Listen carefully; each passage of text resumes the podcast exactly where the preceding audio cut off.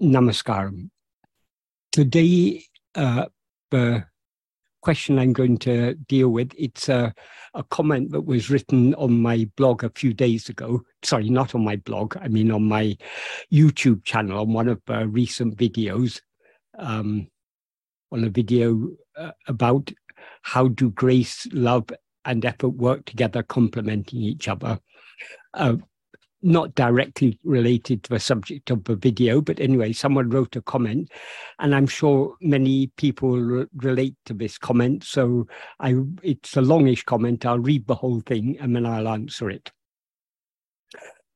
What this person wrote is, what I struggle with when it comes to Bhagavan's teaching of not trying to change the world and go within is when it comes to close loved ones, when we see them suffering is he saying not to help them? How do we reconcile his teaching to go within and not go without uh, when loved ones are suffering and in need of help? Plus, what is the best way to deal with loved ones who are suffering and you help them, um, maybe in a way in in a way of financial way, and then you find uh, uh, they don't learn their lesson and need help again and again. Should we say no and turn within, or should we just uh, uh, help, even though we know they're not learning and um, not be attached to the outcomes?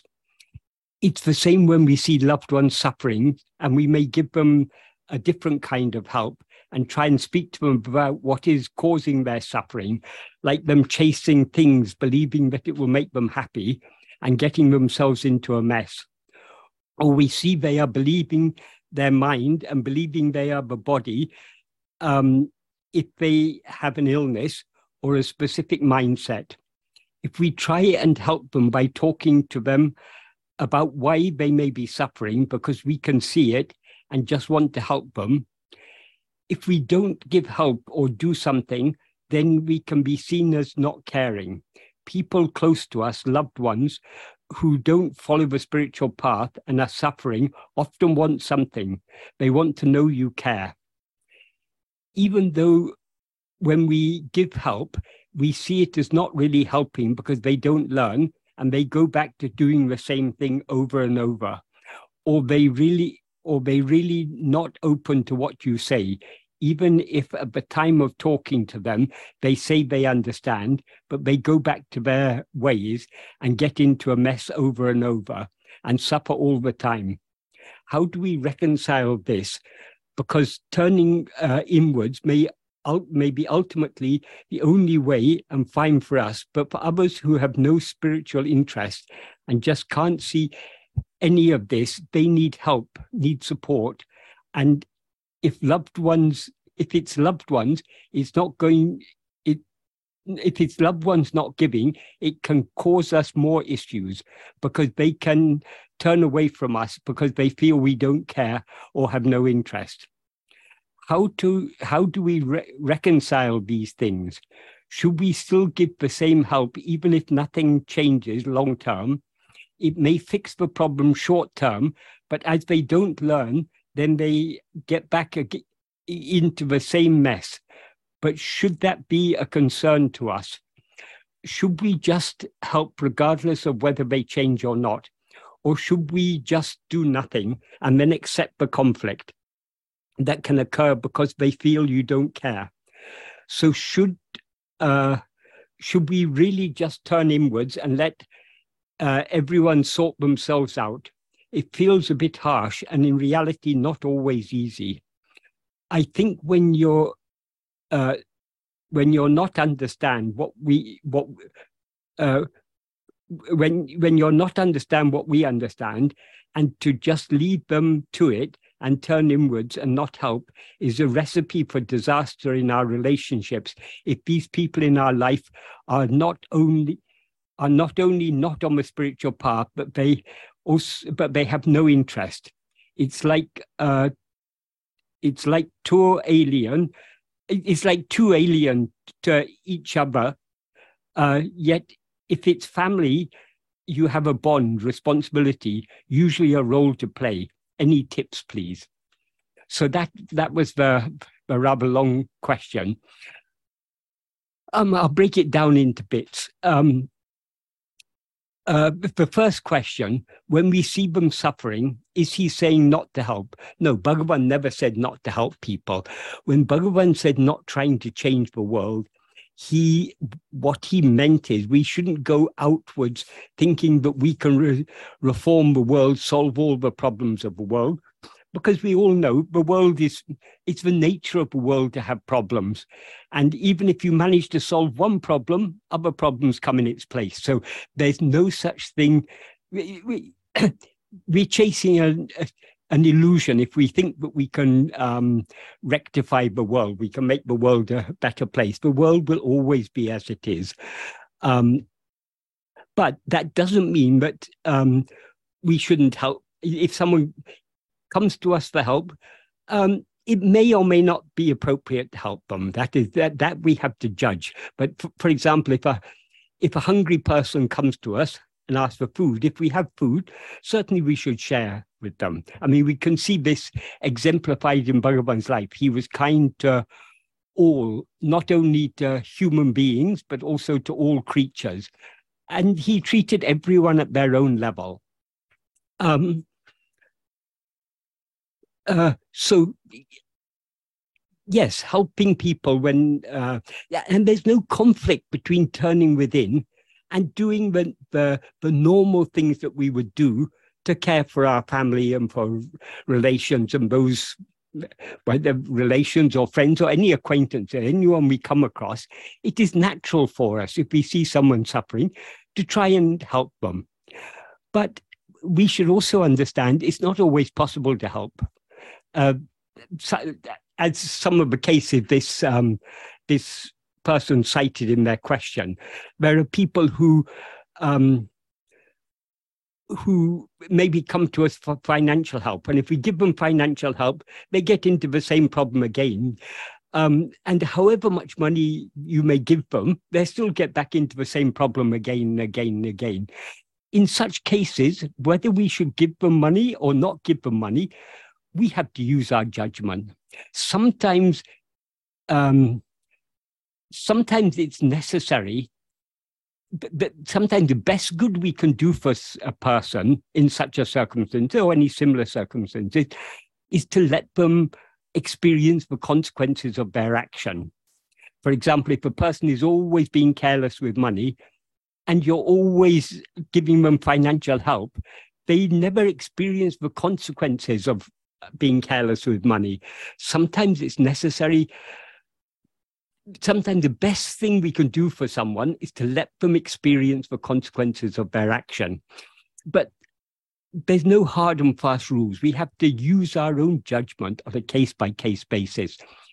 Bhagavan didn't give us do's and don'ts. He didn't say, do this, don't do that. Um, because Bhagavan's teachings are primarily concerned with being, not with doing. So, what we are to investigate is our own being. Who am I? Um, the, the actions we do in the world, there are two the actions are done by mind, speech, and body. Because we as ego identify ourselves with this mind, speech, and body, we feel we are doing actions, but the actual actions are done by mind, speech, and body. These three instruments of action are driven by two forces. Firstly, obviously, we we are frequently acting under the sway of our Vishaya vasanas. Um, that is, when we allow ourselves to be swayed by any Vishaya vasana, our mind goes outwards. The outward movement of the mind is what is called uh, a vritti, um, uh, chitta vritti, a movement of the mind. So all um, so such movement occurs under the sway of our, because we allow ourselves to be swayed by vasanas. And um, actions of the mind give rise to actions of speech and give, uh, actions of body. So many of the actions we do, we do under the sway of our Vishaya vasanas. But but other, the, the, not all actions we do are necessarily driven by our Vishaya vasanas. As Bhagavan explained, we each have a certain destiny that is our prarabdha, what, what has been allotted for us to experience in this life, is already predetermined. So, as Bhagavan said, what is what is not ha- what, what is never to happen will not happen, however much effort is uh, is made, and what is to happen will not stop in spite of any amount of obstruction. Uh, this is uh, two of the sentences in the note that he wrote for his mother in December 1898. So things are going to happen as they're meant to happen, that each one of us have to experience the fruits of our past karmas, but not any random selection of fruit. Because we, in the past, we've done so many uh, good and bad and neutral actions. The, the, fruit that we are to experience in this lifetime is selected by God in such a way that will be most conducive to our spiritual development. So, what we are to experience, what is to happen to us, is already predetermined. In order to to experience what we are destined to experience, certain actions are necessary on our part. For example, if it's our, our, our destiny to eat a tasty meal, we at least have to put the food in our mouth um, and, and chew it. So some action on our part is necessary in order for that um, for that uh, that uh, prarabdha, that, that that destiny to enjoy that tasty meal. In order for that to happen, certain action is necessary. If it's our destiny, say, to become a doctor, we need to study and pass exams and so on. We will be made to do those actions. So s- some of the actions that are done by uh, our mind, speech, and body are actions we are made to do by God in accordance with our prarabdha. That's what Bhagavan says in the first sentence of the note he wrote for his mother. Avarabha prarabdha prakaram adakanavan angangirindu artavipan. That means according to the, the prarabdha, the destiny of each one, he who is for that, being there there, will cause to dance. He who is for that refers to God or Guru, uh, one who has allotted the fruit of our past karmas for us to experience in this lifetime. Angangirandu, being there, there, implies being in each, well, it means being in each place, and therefore implies being in the heart of each one of us. And Artuvipan literally means will cause to dance it, it, that that's a that but but what it implies is we will be made to act in accordance with our uh, with our destiny, our prarabdha. That many people who read that wrongly assume that this means all the actions we do by mind, speech, and body are actions we are made to do by God. That is not what Bhagavan is saying there. Only those actions that we need to do in accordance with our prarabdha we will be made to do. But many actions we do in accordance with our prarabdha, many actions that we are made to do by God, we are also doing under the sway of our vasanas. It's, it's, uh, it may be God, it, it, because it's our destiny to today to eat a tasty meal, we will be, uh, we will, we will be made by God to to chew and um, and uh, to eat that food, um, to put in our mouth and chew it. But we also like to eat that tasty meal. So that that action is being driven both by God and by our vasanas. So just because an action is an action that we need to do in order to experience our destiny doesn't mean that we are not um, responsible for that action. Because to the extent that that action is also done by us under the sway of our vasanas, it is also an agamya. An agamya means those actions that we do in accordance with our will. In other words, the actions we do under the sway of our vasanas. So, in short, what that amounts to, what, what Bhagavan is saying there, is that whatever actions we need to do, uh, uh we're meant to do in accordance with our destiny, we will be made to do those actions over and above, and whatever whatever is not to happen will not happen. Whatever is to happen will happen. We, however, though um, we cannot change what is uh, destined for us. We cannot, we cannot uh, avoid we, we cannot experience anything we are not destined to experience, and we cannot avoid experiencing what we are destined to experience. We are free to want to uh, to avoid what we're destined to experience and to experience what we're not destined to experience. We're free to want that. We are also free to try for that. So we have freedom of will. We're free. We're free to want anything we want. We also have freedom of action. We are free to act in accordance with our will. But we are not free to change anything. However much we want to, uh, something and however much we try for it, we will not experience it unless it is our destiny. And if it is our destiny, we're going to experience it anyway. So what we should understand from this is in, in that note that is I've, I've said what I'll, I'll, summarize the whole uh, I mean I'll go through the whole note because I've just been taking sentences here and there. In the first sentence he says in accordance with the destiny of each one he who is for that being there there in the heart of each of them will make them act. What is never to happen will not happen, however much effort is made. What is to happen will not stop in spite of any amount of obstruction. Uh, in other words, we're free to make effort, we're free to obstruct, but we're not free to change it. And then he says, iduve tinnam, this is certain.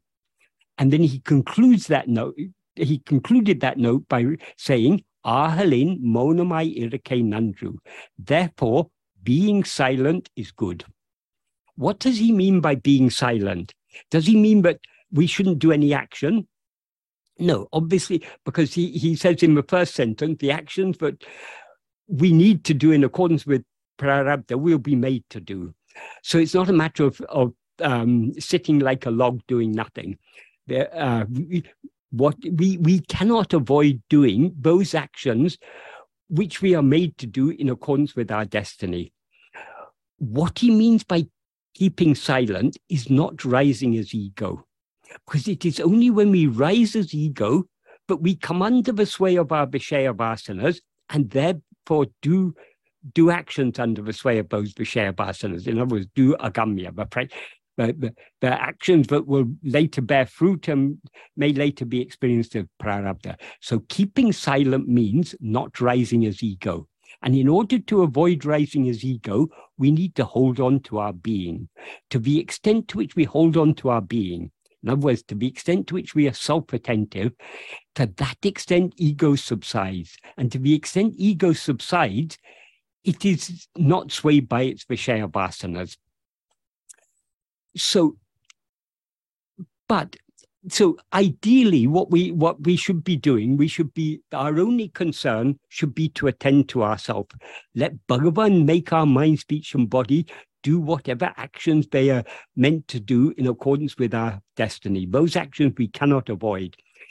But by clinging to self-attentiveness we are avoiding doing actions under our under the sway of our vasanas. However, most of us don't have sufficient love to hold on to our own being um, firmly enough. So we're constantly allowing our attention to go outwards under the sway of our vasanas. And so we are engaging in action. So when we allow our mind to go outwards, we see this world. We have a certain role to play in this world. We have uh, family, we have friends, we have job, we have uh, so many different responsibilities and so on. But we should remember all these are for the person we seem to be, not for us. If we are following this path of self investigation, by trying to hold on to our being, we are thereby separating ourselves from the person we seem to be. Not completely, obviously, but to the extent to which we hold on to self attentiveness, we are thereby separating ourselves. So, to uh, uh, that should be our principal aim, trying to hold on to self attentiveness. Holding on to self attentiveness does not stop our mind, speech, and body. That is, us holding on to our self attentiveness does not stop our mind, speech, and body doing those actions they are made to do by God.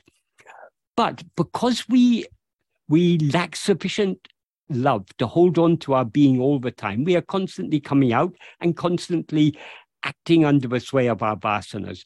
So then we see the world, and the world is a complex place. Sadhu Om used to say, as Bhagavan said, Atma Vidya is extremely easy. Atma Vidya means knowing ourselves. That's what Bhagavan says in the song uh, Anma Vidya. He's Bhagavan explaining why knowing ourselves is so easy. So Sadhu Om said, as Bhagavan said, knowing ourselves is extremely easy. But living in this world is extremely difficult because there are all types of different people, different minds, different relationships. Life in this world is complex. There's no simple answer to that, that is so many questions asked here whether I should do like this, whether I should do like that. There is no simple answer. And if you ask Bhagavan, he will not tell you, oh, do this, don't do that. Um, we have to use our own judgment and try our best to act in this world in what seems to us to be an appropriate manner, helping people where help is appropriate.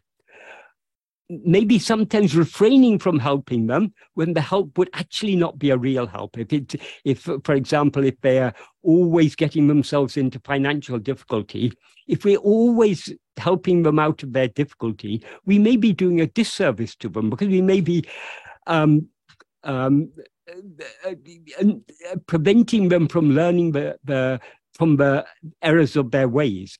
So how we should act in each case, we have to use our judgment. Sometimes we may be judging correctly, sometimes we may be judging wrongly. That doesn't matter.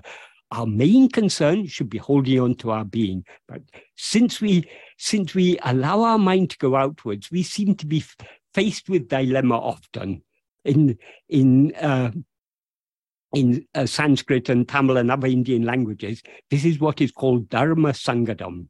That is a, a, a, dharma dilemma, basically.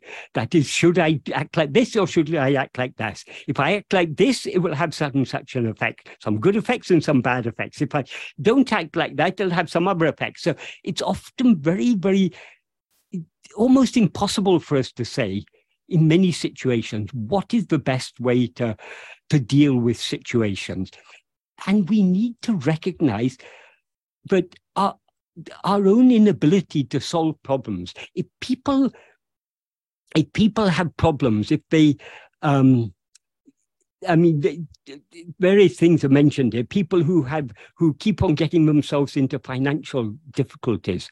Ultimately, that's their own making whatever we do, we cannot change them.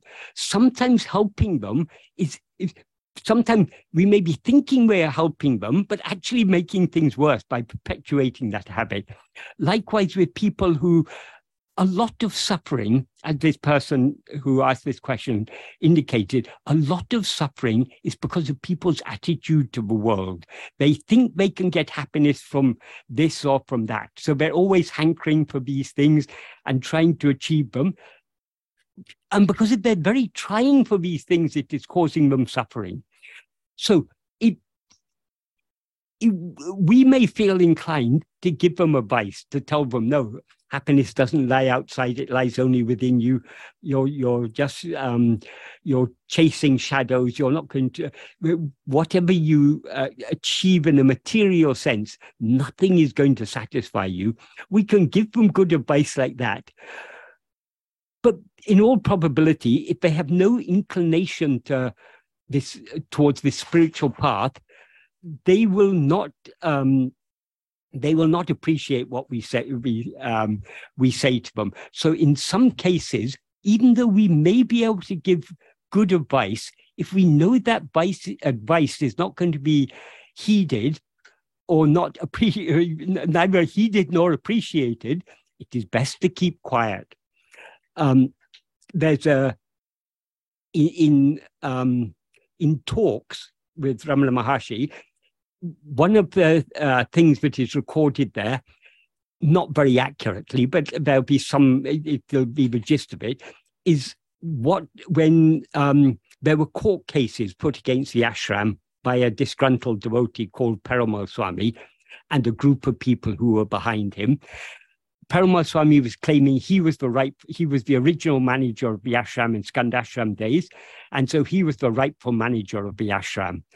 And so he was trying to claim the right to be manager of ashram, and he was putting court cases not only against the ashram management but also against Bhagavan. So um, a summons came for Bhagavan to appear in court, but because some devotees who had some influence um, appealed to the governor of uh, uh, Madras, as that in those days Tamil Nadu was called Madras um, presidency or, or whatever, uh, appealed to the governor, and the governor um, gave an order that the court should come to Bhagavan. So the, the, the court came to Bhagavan and questioned him. And one of the things they were questioning about is about um, how the ashram is accumulating. Um, it started off from nothing uh, uh some 10, 15 years ago, and now it's become a big place with so many buildings and everything, how all this wealth is being accumulated. Um, so they asked Bhagavan um, about this, and um, uh, Bhagavan said, "I, I told them not to collect money in my name. They don't like to listen to what I have to say. I don't like to give ineffective advice, so I keep quiet." So we should follow Bhagavan's example. If people are not going to listen to our advice, there's no good, there's no use giving them advice. So Bhagavan told people in the ashram not to use his name for collecting money. But in their enthusiasm to, um, that is Raman Ashram, is, though it has the name of Bhagavan and it grew up around Bhagavan, the ashram was built not for Bhagavan, it was built by the devotees for the devotees. So because they people wanted a nice, convenient place to come and stay and in order to see Bhagavan and everything, Many devotees contributed towards the building up of the ashram, and um, some asked people, particularly for donations, "Can you help us? We uh, we've got this building to do, that building to do. Will you help us?"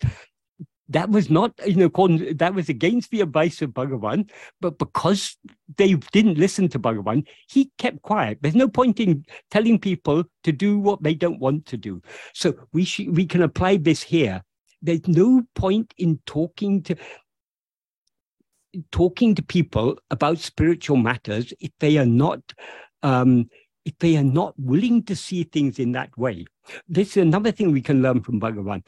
Bhagavan, of his own accord, never gave teachings to anyone. If no one had asked him any questions, he would not have said anything. He he the teachings he gave were only in answer to questions, because um, so we shouldn't we shouldn't tell anything about um, about Bhagavan's teachings or Bhagavan's path to others unless they ask us. We shouldn't of our own accord go out and tell them because for the majority of people, they they they're not attracted to this spiritual path. They won't want to hear these things. They view their life in quite a different way. My problems are now because I don't have what I want. So, in order to solve my problems, I have to get what I want. That's their attitude. Our attitude, when we give them, uh, if we want, if we get, if we want to give them advice, our attitude would be: the problem lies in wanting it. Don't want it, and your problems will be solved. But it's so they're not ready to view things from the perspective from which we're viewing them. So there's no point in us giving advice to people. So um, when we see people suffering, we may we may understand their suffering because of uh, what they're doing or what they're seeking or what they're um, dissatisfied about or whatever it is. We can't change that. We can't change their mindset. So we we have to show kindness and concern, but we shouldn't uh, think that we can solve their problems by giving them advice or telling them how sh- they should view things. If they ask us, and if we see that they are receptive, we can tell them about Bhagavan's teachings. But most people, even if they ask us, they are, what they want is something different. If they don't want to hear what Bhagavan has taught us, They, they don't want to change their attitude from a worldly attitude to a more spiritual attitude. There's no point in, in telling them what we know they're not going to um, we're not going to understand. This is or, or accept. This is another thing we can learn from Bhagavan. If we read books like talks or so many other books of conversations with Bhagavan, we can see Bhagavan is talking to people at their own level. Bhagavan will not give advice or spiritual guidance to someone if they are unwilling to follow it.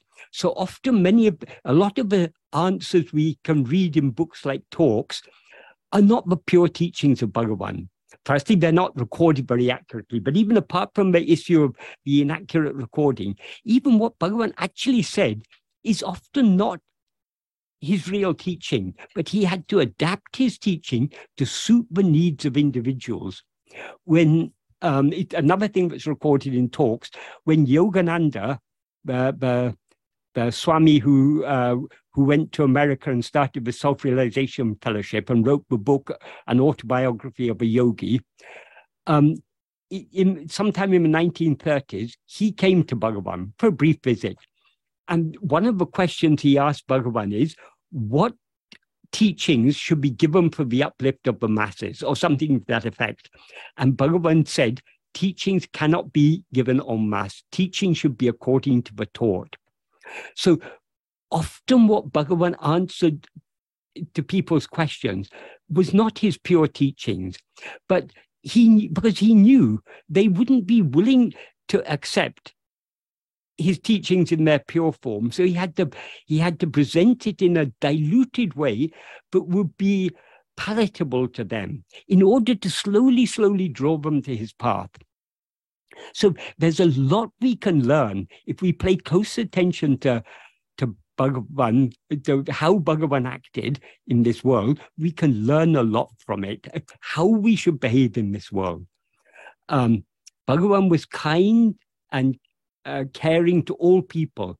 But sometimes if people came um, with certain difficulties and started putting their difficulties before Bhagavan, sometimes he would just keep quiet. He, it would be as if he wasn't even hearing them or he wasn't caring some people found it difficult to understand why this person's suffering so much. Why Bhagavan is not uh, is, is just keeping quiet. Why he's not saying anything? Because Bhagavan knows what is the appropriate thing to do. Um, Chadwick, for example, uh, records in his book, but um, sometimes when people with mental illnesses came to Bhagavan and um, uh, everyone expected Bhagavan would would help them, Bhagavan seemed to be completely indifferent. This is not in all cases, but in some cases. So why is that the case? We cannot say. We don't know what's going on, but um, maybe Bhagavan could see, but their problems were of their own making, and but whatever he would say would not be effective in changing that, so he kept quiet. Anyway, we we we we can't always understand why Bhagavan acted or didn't act. Um, he acted in the way he did, or um, why in some cases he didn't uh, respond at all. We cannot understand. Obviously, Bhagavan is seeing much deeper than we are seeing. So uh, we are seeing only the person on the surface, whereas Bhagavan sees deep into our heart. So however Bhagavan responds to us is the appropriate way. Um, so about all the questions here, a lot of things, a, a lot of moral dilemmas, dharma sangadam, that we face in life. There's no simple answer. You should do like this, you should do like that. We have to use our judgment for better or for worse. Our judgment won't always be correct. Often we'll make mistakes, but we have to do what seems to us to be the best thing. That's all that we can say. There's nothing more than that. But the most important thing to bear in mind that is this question a lot of this is asking should i do like this or should i do like that bhagavan has has talked about this in uh, nana in the 13th paragraph which is the paragraph which is specifically talking about surrender he says there's one sentence which, if we understand it correctly, is actually a great assurance to us. Um, well, the whole thing is a great assurance to us, but um, in the third sentence of this paragraph, he says, since one Parameshwara Shakti is driving all karyas, uh, instead of we also yielding to it, why to be perpetually thinking it is necessary to do like this, it's necessary to do like that? Is what Bhagavan means, what, what he refers to as Parameshwara Shakti. Parama means supreme, Ishwara means Ishwara means God, but God is the ruler. So Ishwara also means Ishwara Shakti also it means the power of God, or it also means rupi, ruling power uh, because God is the ruler of this universe in that sense. So, since that one divine power, basically, we can say that one power of God is driving all karyas. What does he mean by karyas? Karyas here means whatever needs or ought to be done or to happen. So what, as Bhagavan said, what, what is never to happen will not happen. What is to happen will not stop. However, so things are happening as they're meant to happen. And the things that we need to do or ought to do, we will be made to do by him. So when such is the case, why should we, instead of yielding ourselves to it, in other words, instead of surrendering ourselves, instead of subsiding back within, why should we be perpetually thinking it's necessary to do like this, it's necessary to do like that? We should leave all what we should do, how we should do it. Ultimately, we should leave that to Bhagavan, because there are many situations in life where it is not at all clear to us how we should act but we will be made to act as we are meant, uh, as, as in accordance with what is meant to happen. So if a certain relative of ours is meant to get constant financial help from us and to continue spending and wasting their money, if that is what is destined to happen, we cannot avoid that even if we want to. So when it comes to it, we, we may tell ourselves, no, this time I shouldn't give them money. But something will prompt us to give. We'll feel sorry for them. We, uh, we, we feel we're not able to say no, and we'll be prompted to do so. So whatever we whatever we ought to do or need to do, we'll be made to do. So we really need not concern ourselves with these questions. Yes, of course, as a general rule, we should be kind and caring to all people. We should show concern. We should help where help is appropriate and possible.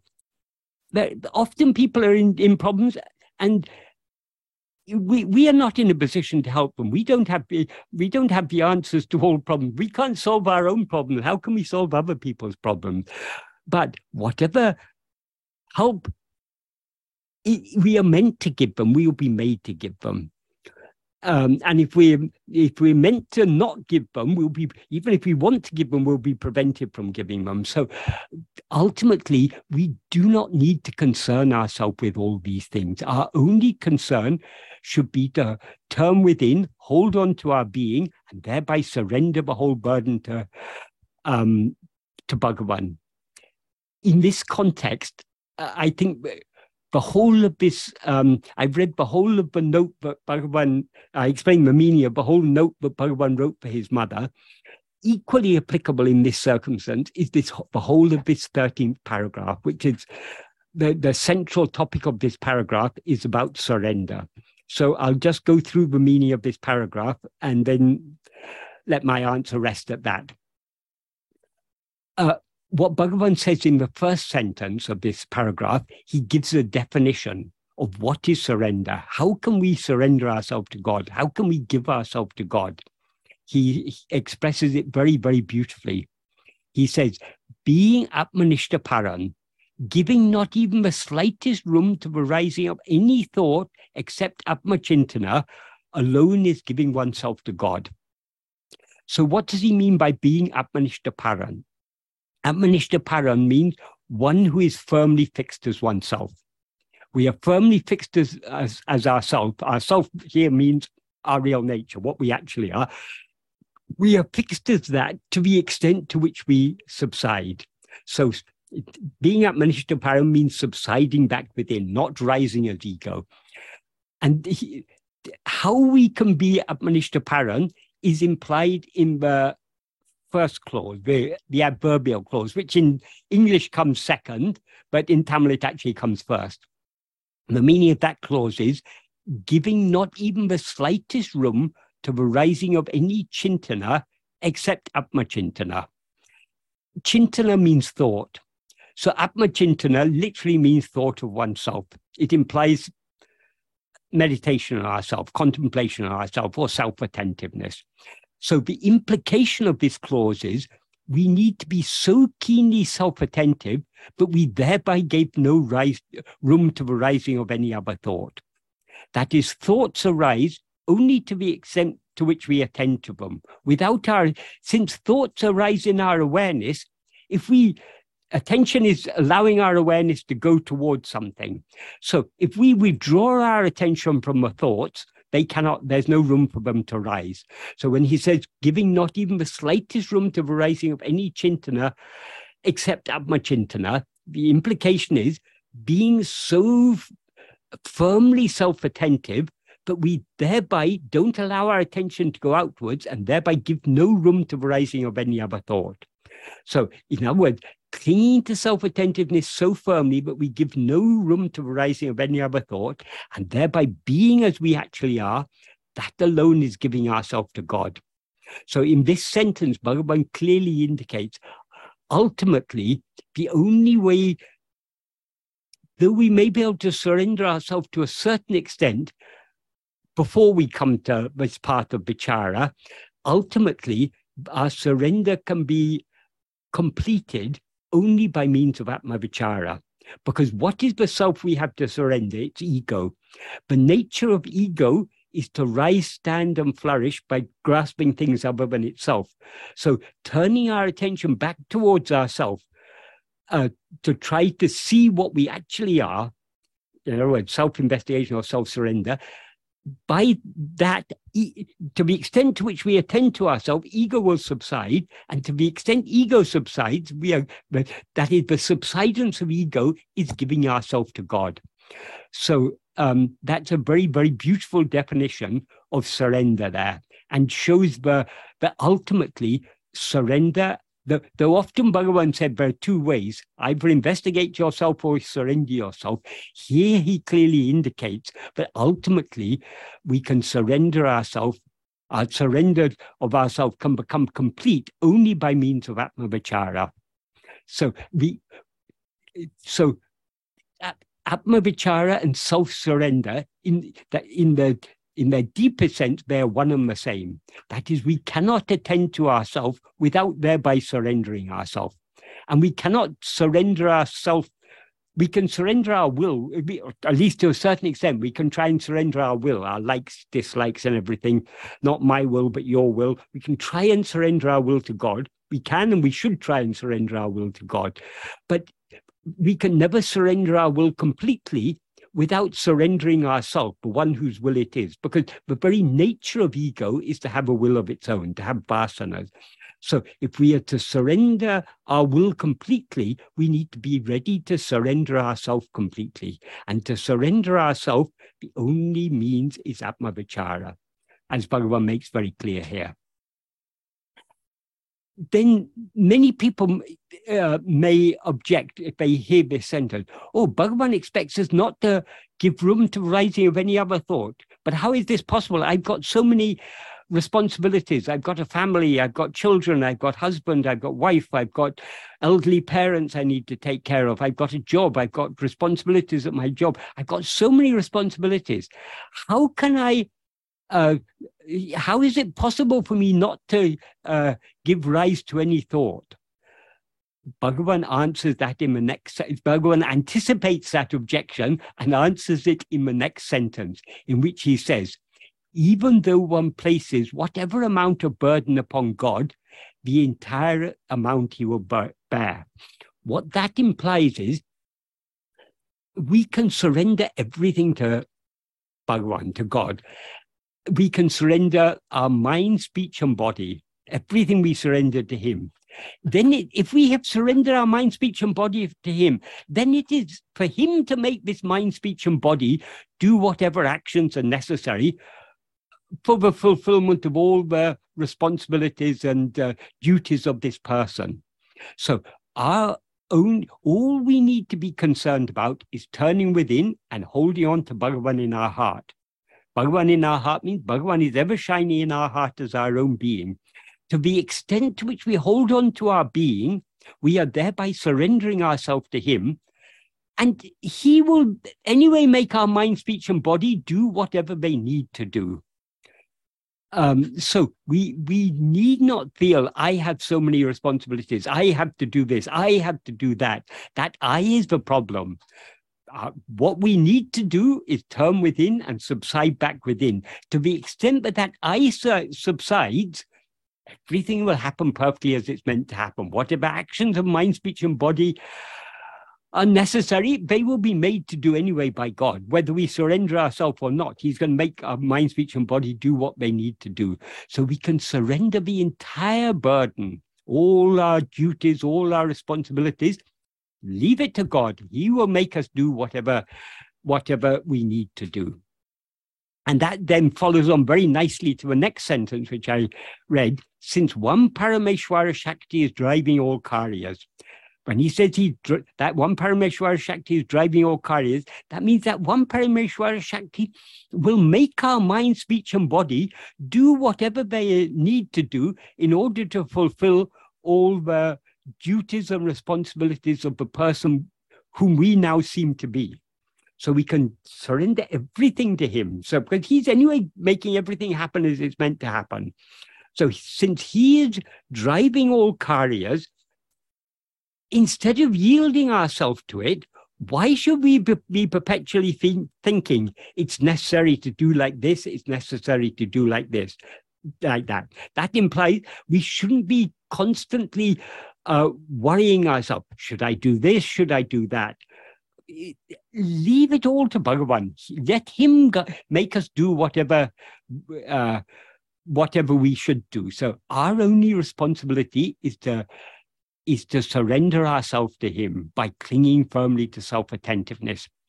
And to illustrate what he says in this third sentence about the Parameshwara, uh, giving, yielding everything to the Parameshwara Shakti, he gives a very beautiful analogy, an analogy I'm sure we're all familiar with.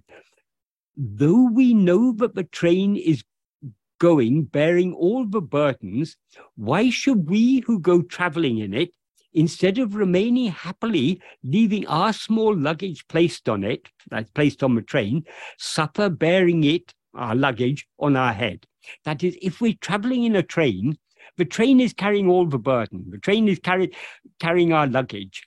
So there's no need for us to, to suffer carrying our luggage on our head carrying our luggage on our head is futile because the train is anyway carried.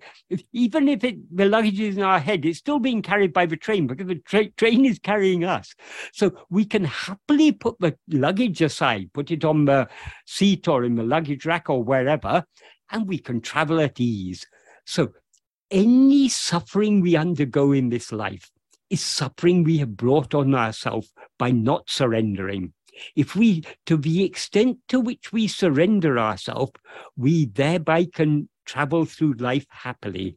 Bhagavan particularly uses the words in this sentence. He contrasts um, uh, in, uh, um, instead of putting our small, instead of remaining happily, leaving our small luggage placed on the train, uh, remaining happily means is sukhamiramo, that means instead of being happy putting our luggage on the train, um, so sukham means happy, happy. So what Bhagavan, Bhagavan doesn't want us to suffer. We suffer, our suffering is of our own making by carrying the burden on our head. So in the in the next clause he says, um, uh, Ade namadu talail tangi kondu Ein kashtapada vendum. Why should we suffer? Kashtapada means to suffer. Why should we suffer carrying it on our head? So eh, ultimately, we need to understand any suffering we undergo in this life is ultimately of our own making.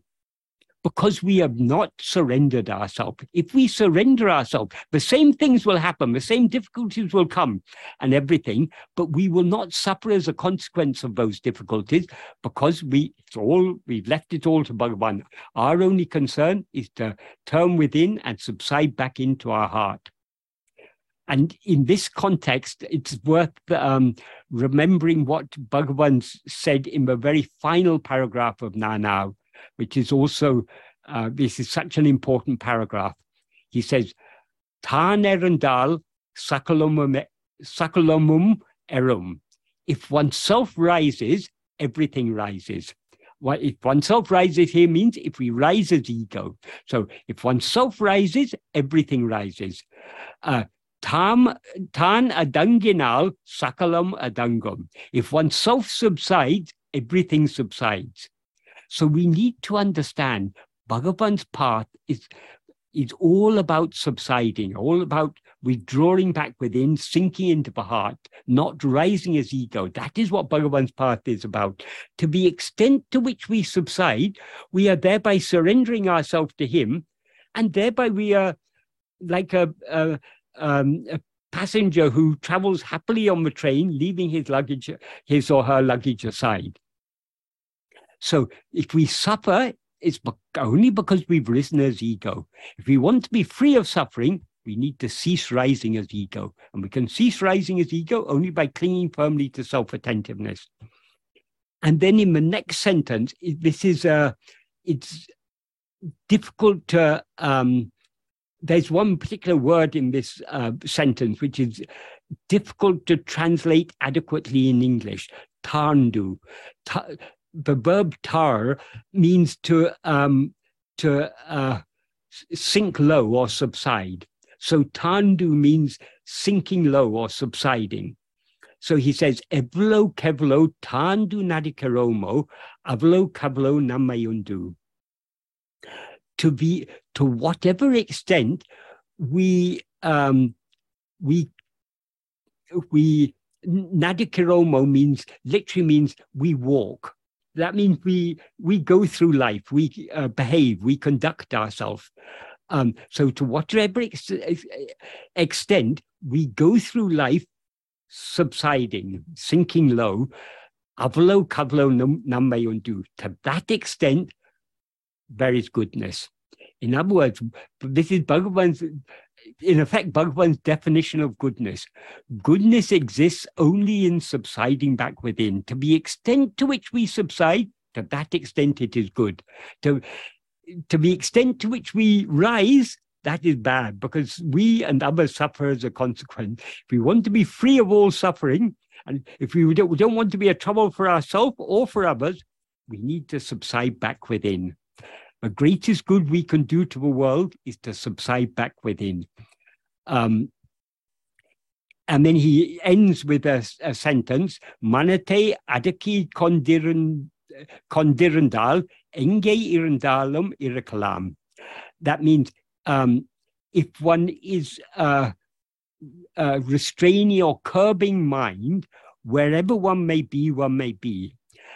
Uh, um, when he says uh, restraining or curbing mind, he means not rising as ego. So curbing the inclination, our inclination to rise as ego, to, if we are able to, uh, if, if we are constantly uh, curbing the rising of ego by clinging to self-attentiveness is the implication. Uh, wherever one may be, one may be it can also, the final clause can also be wherever one may be, let one be. It, it can, irakalam can either mean one can be or uh, let one be. It can be taken either way. So Bhagavan's teachings are all about subsiding back within. How we should act in this world, let us leave that burden to him. Our concern should be to turn within and subside more and more and more. To the extent to which we leave the burden to him, he, whatever way our mind, speech, and body acts will be the way they are made to act by him. So it will be the appropriate action. So this is Bhagavan's advice for how we should live in the world by subsiding more and more within. So if we want to do good to ourselves and thereby do good to all, we should subside, subside, and subside. That is what Bhagavan's teachings are all about. So, um, sorry, that was a rather long explanation, but I hope that was helpful to people because this this question that this person asked, this, these are questions many of us ask. Because Bhagavan hasn't given us simple do's and don'ts. Do in some such circumstances, do like this. Do, don't do like that. Bhagavan teachings are far deeper and subtler. But one advice Bhagavan has given us is, whatever the circumstances, whatever the dilemma you face, surrender yourself, subside within by clinging to self-attentiveness. And then whatever happen, whatever is meant to happen is going to happen anyway as it's meant to happen. And whatever your mind, speech, and body need to do, they will be made to do. In other words, we need to surrender our, our mind, speech, and body. We need to surrender ourselves completely to Him. Surrendering ourselves entails surrendering our mind, speech, and body to Him. So, does anyone have any questions they'd like to ask on this?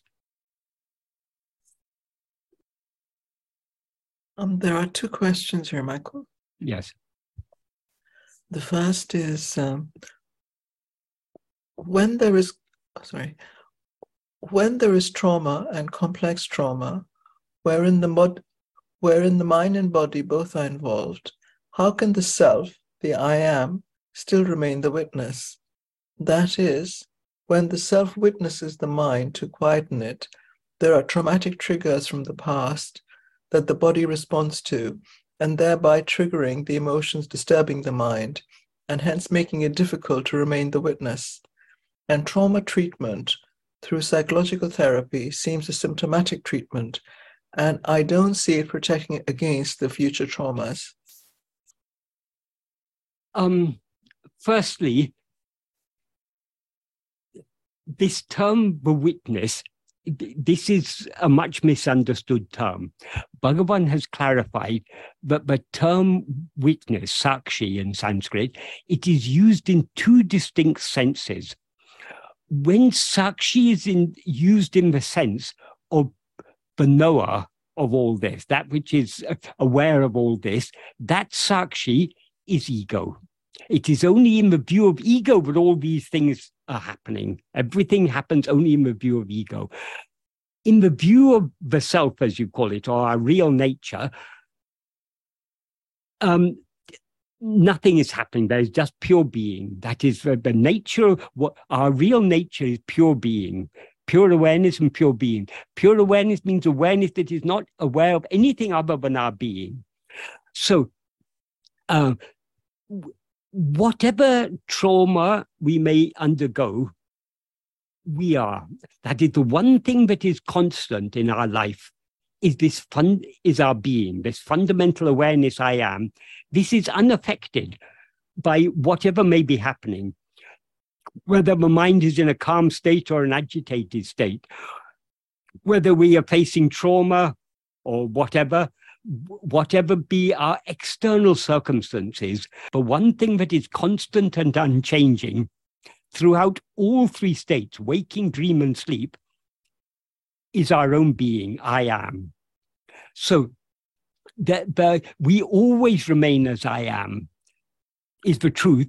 But now it seems to us that that is the truth is i am. That is the only thing that actually exists.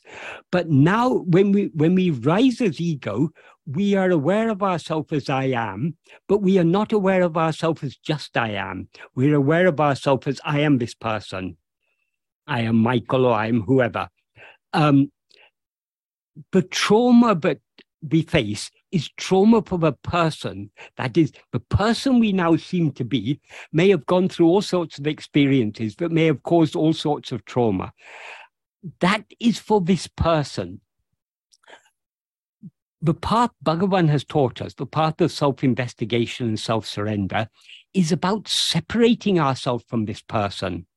So, to the extent to which we turn our attention back within and hold on to our being, we are thereby separating ourselves from this person and thereby separating ourselves from everything that is pertains to this person. So the trauma is for this person that we seem to be.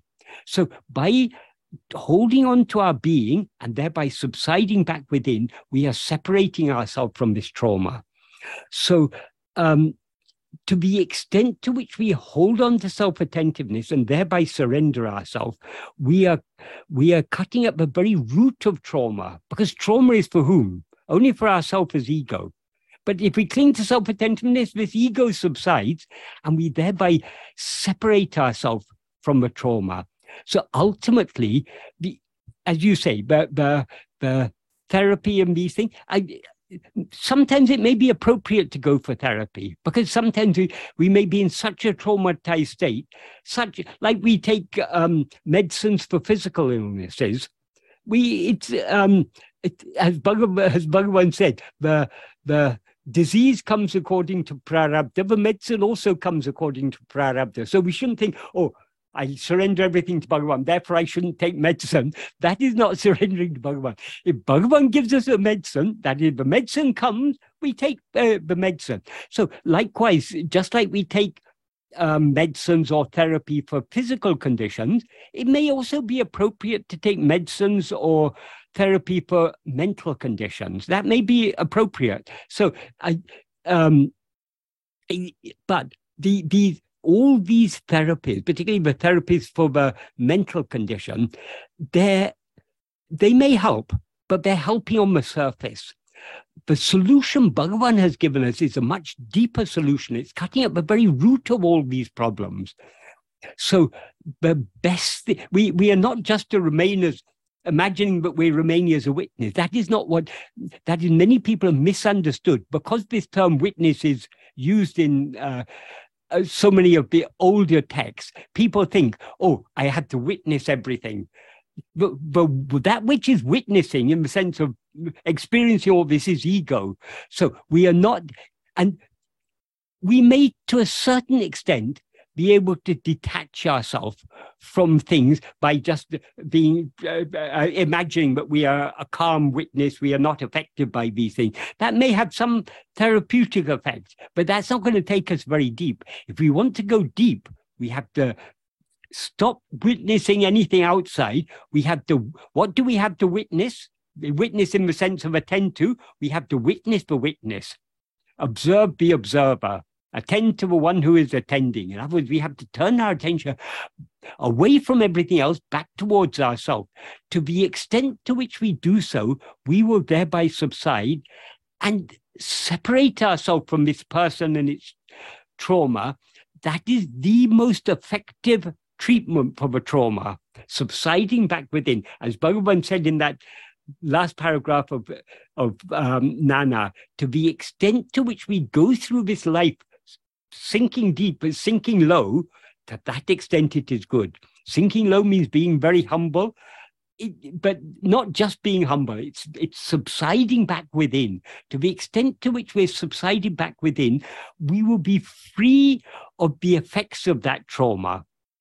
Um, so this is ultimately the, the the best solution to trauma.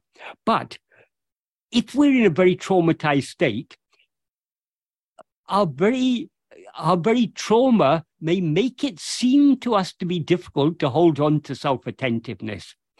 Why does why does it seem difficult for us to hold on to self-attentiveness, whether we're traumatized or not? For most of us, holding on to self-attentiveness seems to be very difficult, even though Bhagavan has said it's actually the easiest of all things. Why does it seem difficult? Because we don't want to do so. So but, but as Bhagavan said, bhakti is the mother of jnana.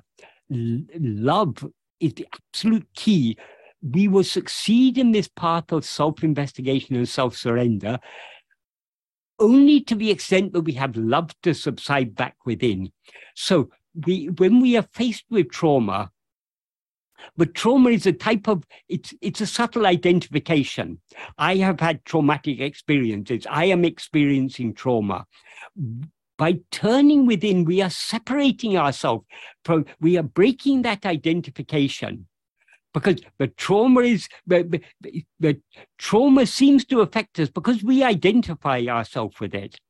But, and the root of all identification is ego itself. That is, ego is the as ego, we are always identified with a person. Because we're identified with this person, we also identify with the experience this, this person has been through. So if this person has been through very exp- traumatic experiences, I have been through traumatic experiences. That is a wrong identification. Bhagavan's teachings are cutting at the root of that identification. So Bhagavan's teachings are the perfect solution to all these problems, um, whether trauma or whatever problems we may face, Bhagavan's teaching are the solution. But how much we can apply that solution depends upon our love. Are we willing to hold on to our own being and subside back within or not? If we are not willing, we can't if we if if we're not willing to take the medicine if we refuse to take the medicine we can't blame the medicine it's we who are. So if we if we really want to be free of trauma, the best way to be free of trauma is to hold on to our own being, because our own being is ever unaffected by trauma. Whether whatever experiences we may have been through in the past, pleasant experiences, unpleasant experiences, traumatic experiences, whatever it may be, the one thing that is constant and unchanging is our own being, I am. So by holding on to that, that is our refuge. That is the refuge from all the troubles of life, from trauma and every other imaginable trouble of life. But the, refuge from all of these things lies in our own heart, in our own being. By turning back within and subsiding within, we are taking refuge at the feet of Bhagavan. We are, we are, we are, we are surrendering ourselves to Him, taking refuge in His, at His feet, in His grace, and thereby separating ourselves from all these problems. I hope this is a, a helpful answer to that question. But if the person who asked it would like to ask anything more in this connection,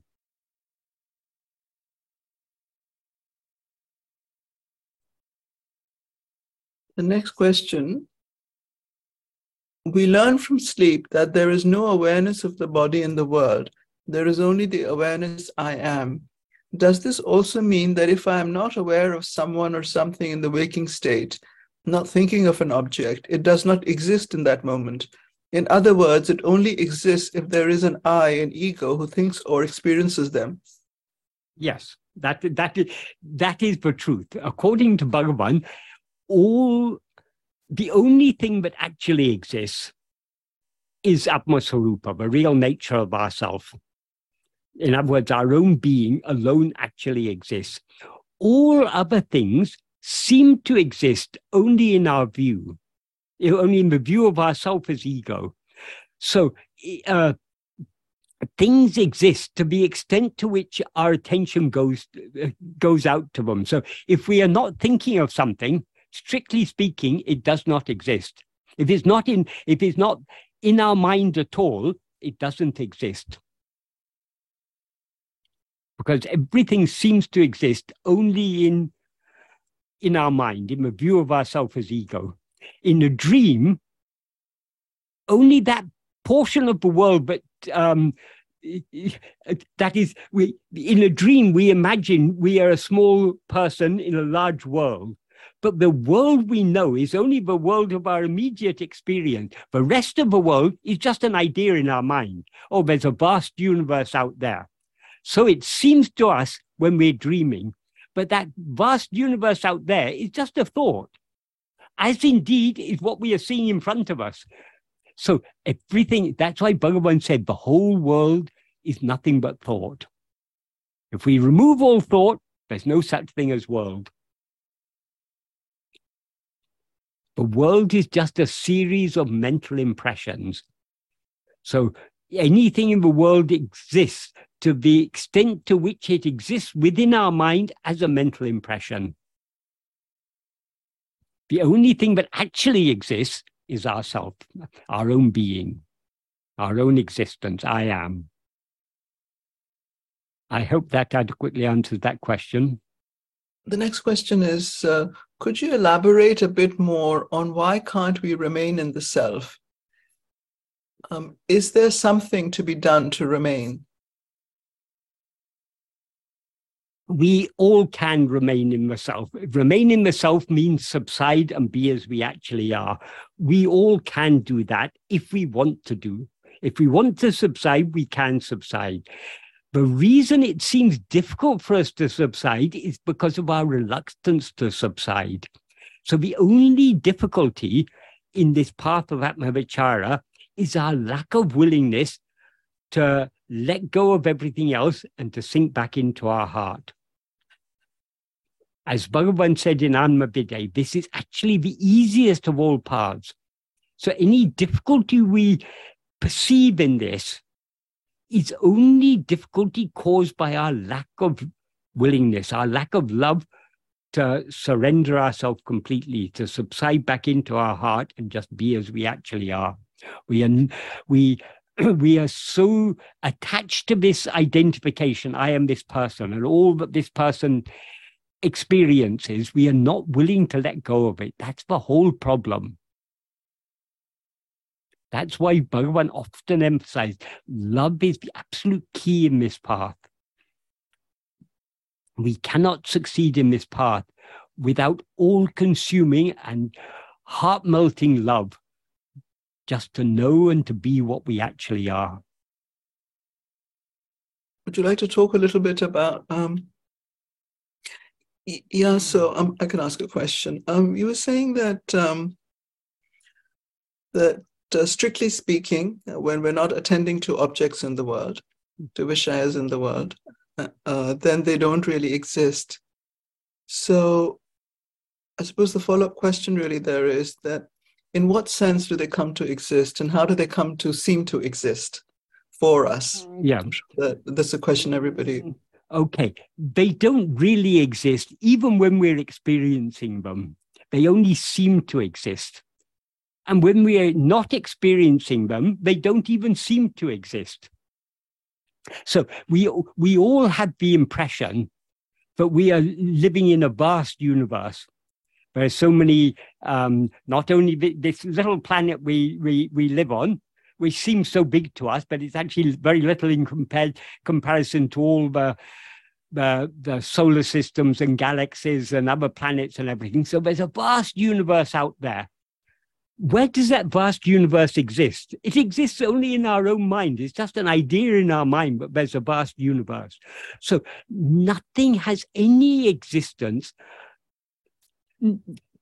nothing has any existence at all. Things seem to exist, only to the extent to which we are in one way or other aware of them, even if our awareness of them is just a thought. So, for example, the Big Bang, where does that Big Bang, uh, uh, where does that Big Bang exist?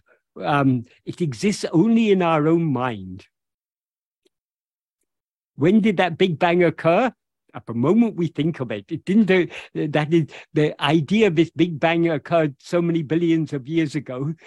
That is also just a thought in our mind. So everything is just a mental impression, as Bhagavan says in the um, in the um, verse six of Ulladu the world is nothing but the five the world is the, the five kinds of sense impression nothing else. That is, there's no such thing as world. If we remove all sights sounds tastes smells and tactile sensations there is no such thing as a world. And the, so this this all these sense impressions they are mental impression because it's a mind but is but has the impression where where i am seeing this i am hearing that and everything so it's all only in the mind that's why Bhagavan says in verse 26 of Ulladu if ego comes into existence, everything comes into existence. If ego doesn't exist, everything doesn't exist. Ego itself is everything. Therefore, uh, investigating what this is is giving up everything. That is why does he say if ego comes into existence, everything comes into existence? Because everything, here meaning all phenomena, all objects, they exist only in the view of ourself as ego. So when we when when we don't rise as ego, they don't exist at all. So in sleep, in which we don't rise as ego, there's no mind, no body, no world, nothing. There's just pure being. In waking and dream, we rise as ego and we dream all this. We, we dream the seeming existence of all these things. But all these things are just mental impressions, just thoughts. Just like the whole dream world is nothing but our own mental impression. There's no there's no dream world out there, but we it seems to us so long as we're dreaming, but we're a little person in a vast world and the world exists out there. So it seems so long as we're dreaming. As soon as we wake up, we recognize, oh, it was all only in my own mind. Why? What? Why? What was a moment before seemed so real? Suddenly we recognize it's uh, unreal. What? What change has taken place to enable us to recognize it's unreal? The reason the world the dream world seems real is in a dream, we always experience ourselves as a person in that dream world, as a body in that dream world. Because what is actually real is only ourself. When we experience ourselves as I am this body, this body therefore seems real. Because since I am real, if this body is I, then this body is real. So the, I, our identification with this body is what makes this body seem to us to be real. And since this body is a small part of this seemingly vast universe, the whole universe seems real. So, so long as we are dreaming, the dream world seems real. Even if we, people say, oh, but what about um, um, what they call it, the um, lucid dreaming? In lucid dreaming, you may have the thought, this is all a dream, but it still seems very real to you because you're identified with a dream body. So long as we identify with the dream body, the dream body seems to be real. And because the dream body seems to be real, the whole world seems to be real. But as soon as we wake up from a dream, our identification switches from that dream body to this dream body. So we no longer experience that dream body as ourself.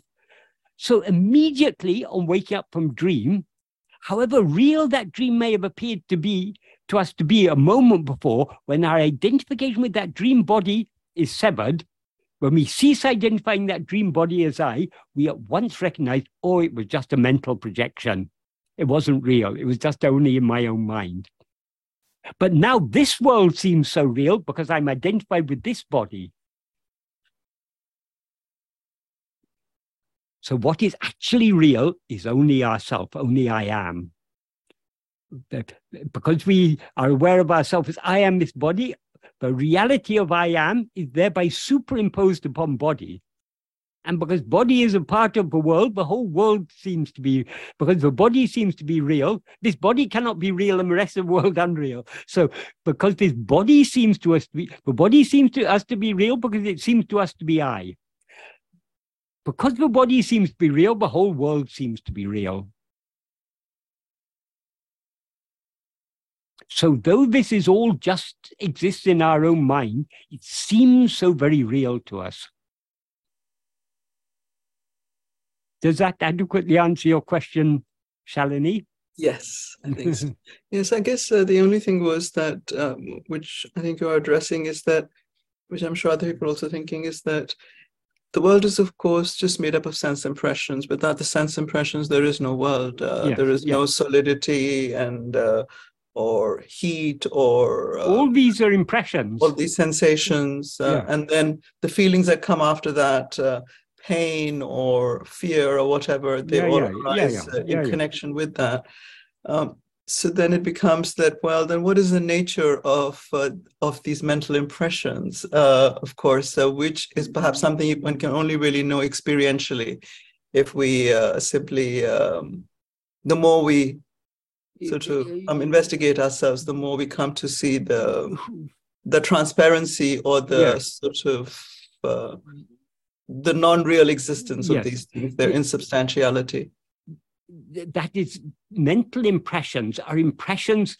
experienced by whom only experienced by us so they, that is the, the mind that is impressed by these impressions is our is, is what we now take ourselves to be. So it's only when we write, it's only in the view of ego that all these impressions seem to exist. And the same ego that is experiencing these impressions, the body is also just a series of impressions.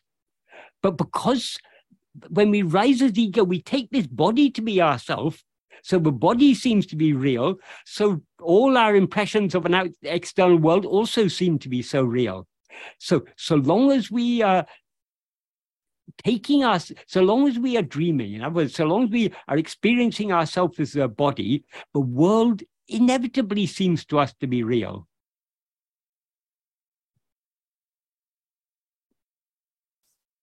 Thank you very much, Michael. Um, the next but if question... we want to know what is actually real, where does the world and bodies, from where do they derive their seeming reality? That is the, the, the seeming existence of body and world derives, that is the body and world derive their seeming existence only from the seeming existence of ourself as ego. And from where does ego derive its seeming existence? Only from the real existence of ourself as I am. That is Satchit. That is what we actually are.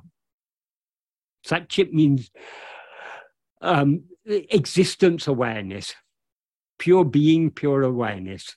That is what we actually are. Everything else derives its seeming existence only from this.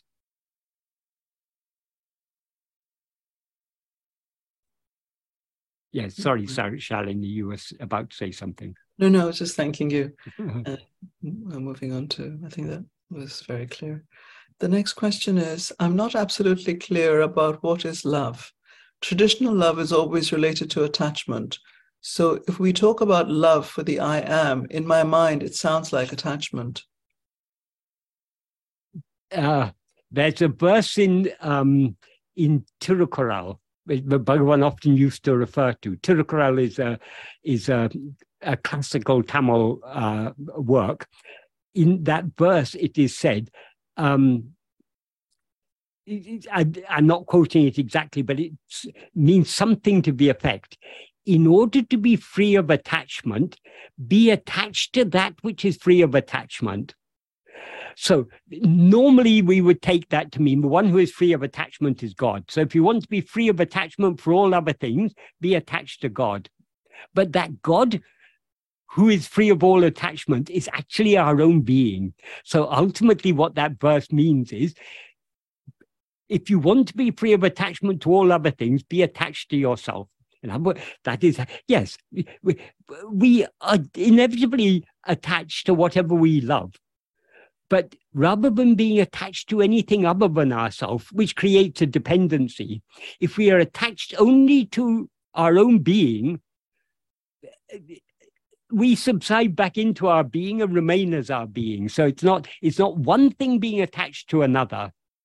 It's being attached to ourself as we actually are.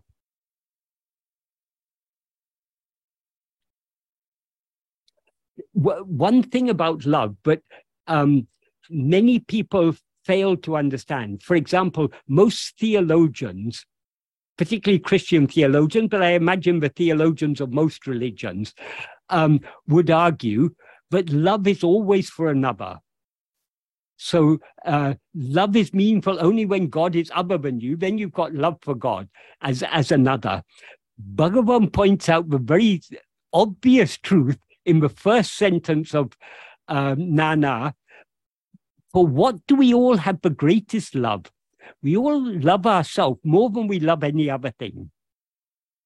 So love it, it is a it is a it is a it is a wrong idea to think that love has to be for another. The purest love is love is self-love.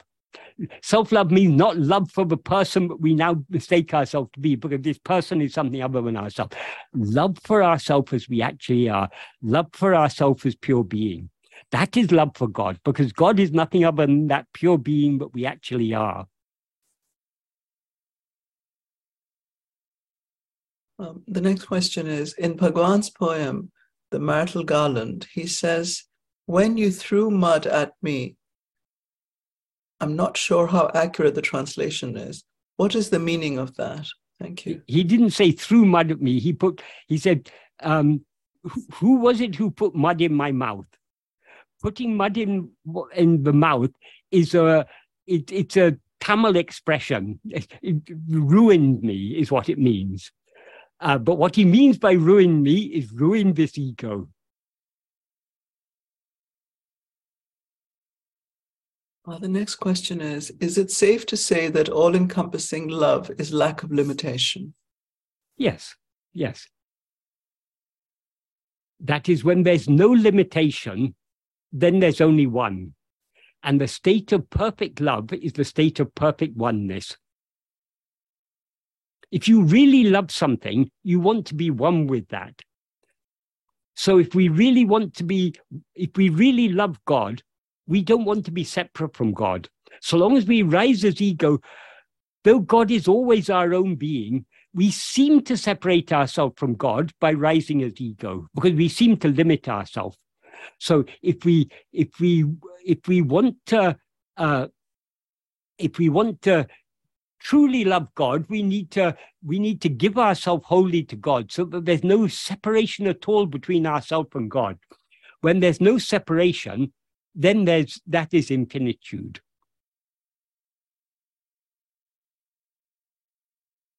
Because the infinite can always only be one. If you if you have two infinites, then each infinite is other than the than the other one, and so both are limited. So the very nature of infinite has to be one. And because God is infinite, he is one. He's not only one, he is the one. He's the only one. And so we cannot be uh, we cannot be separate from God. But by rising as ego, we are seemingly separate from God. So we need to surrender ourselves to God. We need to give ourselves to God in order to merge back in the one that alone actually exists.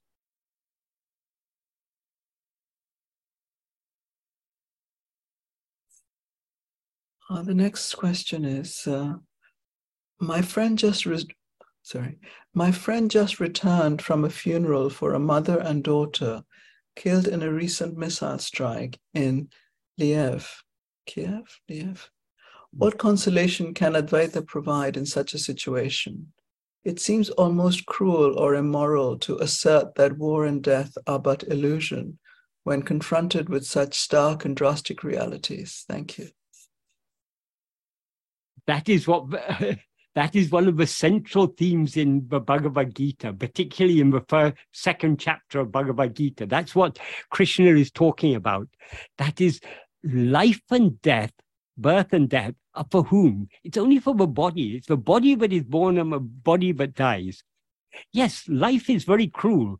Whether we are going to die in a war or in a famine or in a pandemic or um, comfortably in our bed at night, death is absolutely if we are born we will certainly die. So death is inevitable for all of us. How that death occurs is according to our destiny. Um, yes life is very very cruel. That, that is wars pandemics starvation um, that is, if we look at the world, there's so many injustices. War is obviously an injustice, but there's so many other injustices. We live in a world where some people have vast, vast wealth, hundreds of billions of dollars, and other people have nothing. So there's so many injustices in this world, so many things, but this is the nature of the world. The world is never a perfect place. And um, so we we this is samsara. This is the nature of embodied existence. If there's embodied existence, we are always vulnerable. We're vulnerable to disease, we're vulnerable to accidents, we're vulnerable to warfare, we're vulnerable to pandemics, we're vulnerable to starvation, we're vulnerable to so many things. So, this is just the nature of life. But there's something in us that is but was never born and will never die. That is our own being. That is what the spiritual path is all about separating ourselves from this perishable body, which is inevitably going to die sooner or later, whether in a war or whatever the circumstance. We don't know the, the circumstances of our death because that's all, our death is always in the future. Um, when it happens, we won't be there to know about it. So, um, uh, death is actually just the ending of a dream. So, um, yeah, this is this is Advaita is providing the solution for this. But if we if we if we don't take an Advaitic perspective, then we are doomed to be born and to die. And because the birth and death is for the body, and what and we who take ourselves to be the body or ego though body dies ego remains so ego will have but is now dreaming this life will dream another life so the, this birth and death will go on. This is why it's called samsara. Samsara means it's, um, well, there are various different um, explanations of samsara. One of the meanings of samsara is samchara, they're well moving. It's constantly changing, changing, changing, changing, changing. See this body, but was once a, a once young and um, running around playing. Now it's slowly becoming older and getting more creaky and getting more ailments and everything. But it's inevitable. The body, the body changes. Everything changes. Nothing in life remains unchanged except for one thing and one thing alone. I am it, it is I who experienced myself as a small boy so many years ago. It's now I who experience myself as getting towards the end of this life. Um, it's I who experience waking. It's I who experience dream. It's I who is that the one constant through everything. The sleep was also that I is continuing. So this is the only thing that is permanent and unchanging and self shining. That is, I shines by its own light. It doesn't depend on anything else. Everything else depends, exists only in the mind. So it depends upon the light of the mind. And the mind depends for its light on I am. So Bhagavan used to say the definition of reality is eternal, unchanging, and self shining. The only thing that is eternal, unchanging, and self shining is our own being, I am because it's constant through. There's never a moment when we are not aware of ourselves as I am. Um, it never undergoes change. Change is all for what we take ourselves to be. They change for ego. Ego comes into existence and it subsides. It comes into existence in waking and dream. It ceases to exist in sleep. So ego is changing. And everything else exists only in the view of ego and is also everything is changing. So the one constant is um, the one permanent thing is our, our own being, I am. That is why the first qualification for following the this spiritual path, the path of Advaita, is said to be Nitya Anitya Vastu Viveka. Nitya means what is permanent or eternal. Anitya means what is impermanent. A Vastu means the substance. And Viveka means the um, the, the discrimination, the ability to distinguish. So we need to distinguish what is permanent from what is impermanent, because only what is impermanent cannot be real. Only what is permanent is real, and that is our own being. So, so long as we rise as ego, we take ourselves to be a body, and so we are liable to be killed in war or to lose our loved ones in war wars are happening all the time. That is now very much in our consciousness because it's happening in Europe. In a um, is is this war in um, in um, Ukraine? But long before this war, there was a war going on in um, uh, um, I, I've forgotten now the name of the country, just just next door to um, to uh, to Saudi Arabia. Um, Sudan and Yemen? Sud- Yemen, Yemen, Yemen was what I was thinking of. Sudan has also been going on for a long time. So wars, are, I don't think there, I doubt if there was ever a time in human history when there were not wars of one kind or another in one corner of the world. Um, so this is all a part of life. It's um, warfare, disease, accidents. Um, what to do? I mean, even in times of peace, people die in horrible uh, car accidents. Um, so war is just one among the many causes of death. So if if we want to follow the path of Advaita, we need to be realistic about the nature of samsara, the nature of embodied existence.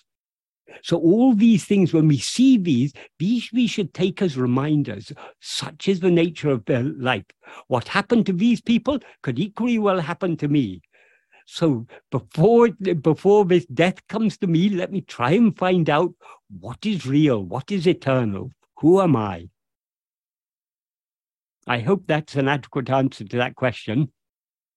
To the extent there can be an adequate answer, because ultimately, uh, this uh, this life, this is just the nature of life.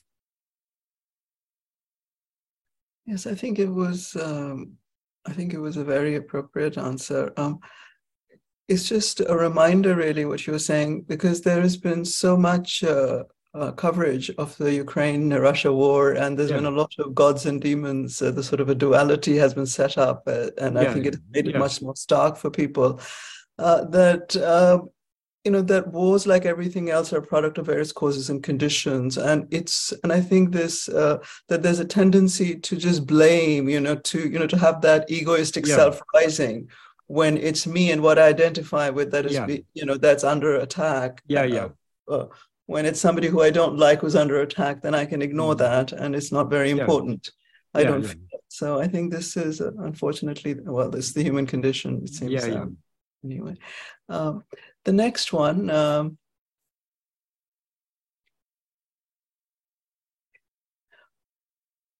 yeah, the next question is uh, when observing I, it seems to subside into life force energy. What is the next step?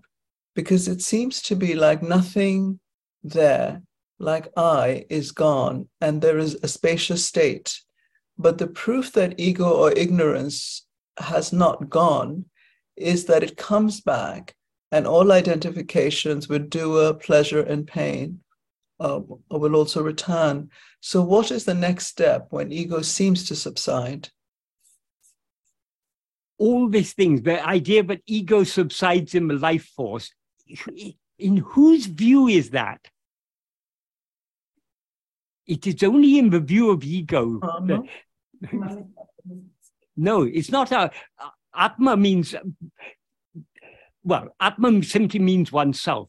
So is it Atma as ego or Atma as we actually are? So it's it's only all the all experiences all impressions are only in the view of ego. So our aim is to attend only to ourselves. So the idea that ego has subsided in the life force, what is this life force? It's just some other thing. That is, ego can only be only, if ego truly subsides, it can subside only in our being. Because what, what remains in the absence of ego is only being. There is no life force in the absence of ego. A life force seems to exist only in the view of, of, uh, of ego. When ego subsides in sleep, what remains? Just being, I am. That's, that's all that remains in the absence of ego. Everything else, including this idea of a life force, exists only in the view of ego. So if ego actually subsides, of course there'll be nothing to do because who is to do it? I mean, ego is the doer. When the doer subsides, to ask what is to be done is, is meaningless. The whole purpose of Atma Vichara is to bring about the subsidence of ego in being. In other words, the cessation of all doing, and what, what remains when all doing, including the doer, subsides, is pure being and and even to say um, ego subsides in in life force or whatever it is, whatever we say, there's an I that is aware of that. To say there's no I there is wrong because who is experiencing whatever we experience? the experiencer of it is I. So the I that experiences anything that changes is ego. So, so long as there's an I that can report this happened or that happened or this was experienced, that was experienced, that I is ego. So it hasn't subsided. So we need to turn our attention back towards that eye. Only when our attention is fixed only on that eye will it subside completely.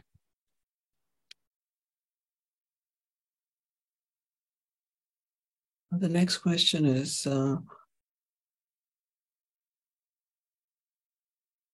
As we know, the Ashram magazine Mountain Path contains a lot of articles on other gurus and texts.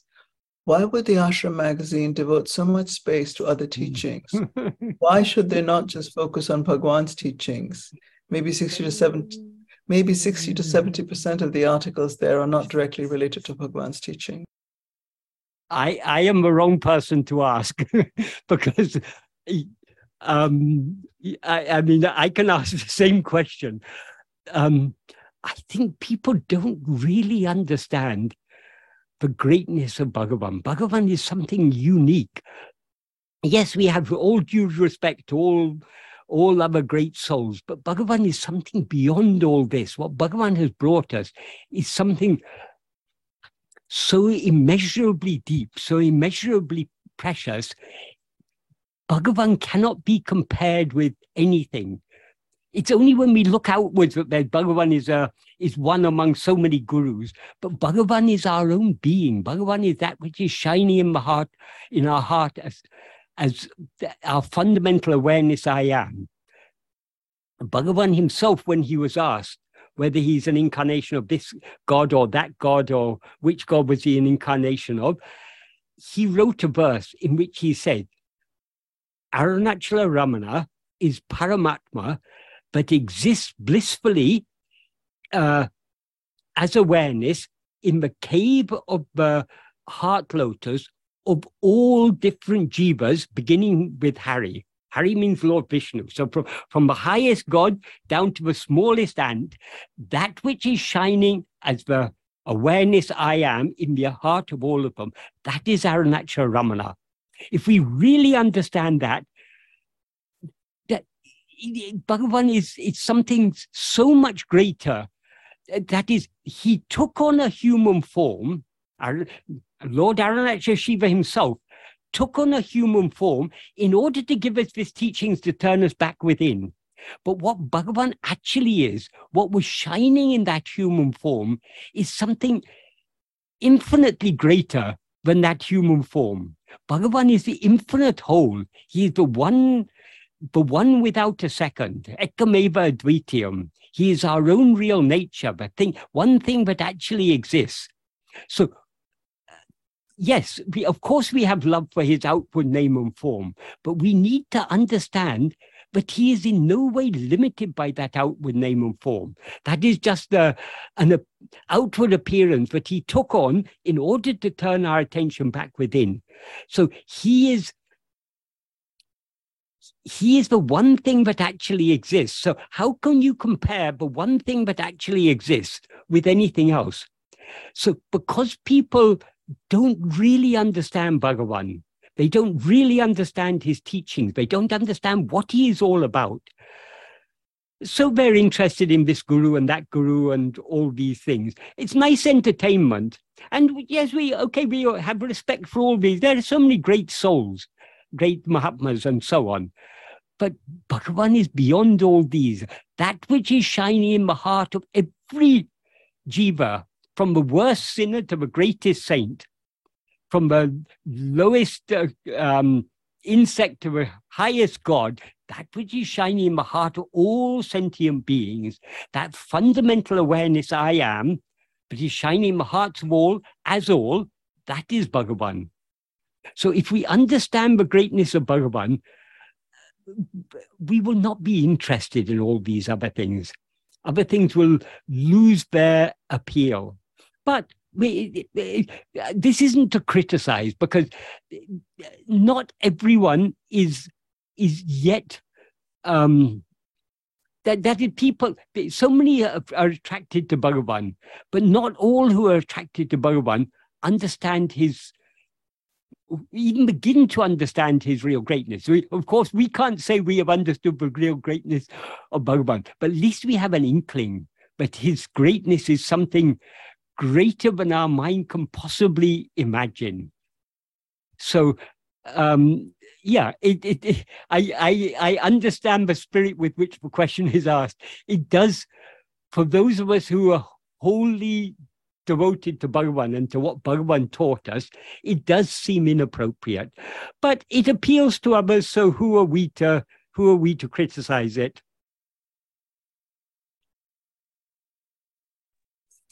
Next question. During can can I just add one thing? This this mountain path was started in 1962 or something, about 12 years after Bhagavan left the body. It's been running for a remarkably long time, but um, even during Bhagavan's lifetime, there were attempts to start a magazine. Some some rich devotees even offered the ashram a donation, a, a large sum of money to finance the the production of a magazine.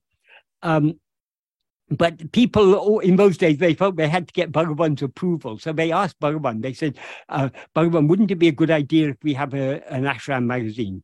Bhagavan said, What's the need for a magazine? There's all these books are there, there's Nan Yar and everything, that's that's sufficient. And then someone said, um, uh, but Bhagavan, all other uh, all, all other um, institutions have their magazines. The the Ramakrishna Mission had their own magazine. Other this organization had this magazine. This organization has uh, this magazine. So shouldn't we also have a magazine? Bhagavan simply said, Aduvera Bari. That's a different way. So starting a magazine is not really Bhagavan's way. Bhagavan's way and they've called it the mountain path. A mountain path suggests something very steep and difficult to climb. But Bhagavan's path is not a mountain path. It is the easy path. It's about subsiding, sinking back into our heart, and being like a like the water in a river being swept to the ocean. If we enter Bhagavan's path, we are swept by the current of His grace down to the ocean of uh, of immortal bliss. So Bhagavan's path is the very opposite of a mountain path. To be Bhagavan's path is a, a path of subsidence, and to the extent to which we subside, our life is very easy. Our life may seem difficult, but that is because we haven't subsided. If we truly subside, if we're truly following Bhagavan's path, it is the easiest of all paths. So the analogy of a, a mountain path is quite inappropriate for Bhagavan's teachings. But anyway, all these things happen. These things are inevitable. It's um, there are all types of devoted people have all types of interests, and so these things are inevitable. But um, uh, this isn't really Bhagavan's way. Says me, who's been contributing articles to the Mountain Path for so many years. So these things happen as they're meant to happen. Next question is Can we be benefited by learning Tamil if done with the intention to deepen our knowledge of Bhagwan's teachings? Can being able to understand Bhagwan's words in his own language increase our love to put his teachings into practice? Understanding the words can't be a substitute for our practice. But works like Arunachala Akshara Manamalai, where his unconditional love and devotion towards Arunachala is expressed so beautifully, can understanding verses like these in the original language help us to increase our love, to surrender ourselves? In your case, do you think that knowing Tamil has played a role in your own path in some way? I guess if one is able to learn Tamil, that that comes also with destiny, and God would give us the skill to learn the language. Uh, yes, I, I would say definitely knowing Tamil is a is a great blessing. I don't my my knowledge of Tamil is far from perfect, but to the extent to which I have I have learned Tamil, and I um I learned Tamil primarily to understand Bhagavan's teachings. I never set about learning Tamil systematically, but because I was interested in Bhagavan's works, um, from the early days, I was helping Sadhu Om doing translations, and I was slowly, slowly picking up Tamil. Later on, after Sadhu Om left the body, it became necessary for me to um, begin conversing in Tamil, which I had never really done before. So I also learned some conversational Tamil, a lot of which I have, and my, my Tamil, as far as conversing in Tamil, is very rusty now. But my, as time goes on, my understanding of Bhagavan's poetry and his writings, because I'm focused on that so much, that my understanding of it is deepening. And it's definitely a very great um, benefit. But um, it's it requires it's not an easy language to learn. It requires a lot of effort. So um, I think each of us have to ask ourselves whether we consider it worth it, um, because it does require a lot of effort. Ultimately, um, what's most important is putting Bhagavan's putting Bhagavan's teachings into practice, but understanding Bhagavan's uh, teachings in his own words, as he himself expressed it, it definitely gives us a greater appreciation of the depth and subtlety of his teachings. And also, um, it also can help to um, to increase our love for him. As, you, uh, as the person who asked these questions said, uh, works like Arunachala Stuti Panchakam, Bhagavan has poured his whole heart into this, uh, into those verses. So understanding those verses in the original somehow brings us closer to uh, Bhagavan. So it, it is a great blessing, but it may not be um, appropriate for everyone because it obviously it requires a lot of effort to learn a, a, new language, particularly if you're not living in a country where that language is spoken. Um, and the truth is actually there are many Tamil devotees, devotees who speak um, and read and write Tamil. They find it very difficult to understand Bhagavan's Tamil because they haven't, uh, they have, they are not familiar with uh, with literary Tamil the Tamil, the, the, the poetic language in which Bhagavan was, wrote these works. Um, so for any any such Tamilian, I would strongly recommend. It's worth trying to understand Bhagavan's works because they're not so difficult. It's just you have to become familiar with it. But for someone for whom Tamil is a completely alien language, um, it's quite a it is in my case, it just happened because I happened to be living in Tiruvannamalai. I, because of my interest in this, because I happened to be with Sadhu Om, I, I have picked up Tamil um, slowly over the years. Um, but to someone for whom it's a completely new undertaking, all I can say is if you feel prompted by Bhagavan, do so. If you don't feel prompted, no need. I mean, Bhagavan's Bhagavan is in the heart of all of us. Ultimately, Bhagavan's Bhagavan's teaching in words is pointing us towards his real teaching, which is what is always shining in our heart, silently as our own silent being. That is, Bhagavan's often said, silence is the real teaching. So the, the, the teaching in words is only pointing us inwards to find the real silent teaching in our own heart. So the, the bulk of our effort should be directed towards turning within.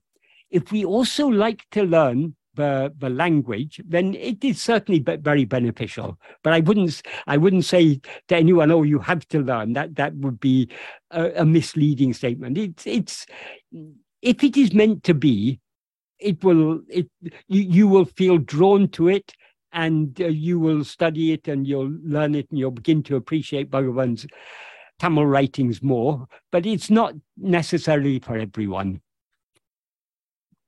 We can still understand Bhagavan's teachings, we can still follow his path, even if we don't know Tamil. Um, but it's very useful to have good translations if that is the case. Unfortunately, many of the translations are far from satisfactory. Um, yeah, so anyway, I hope I've answered that question adequately.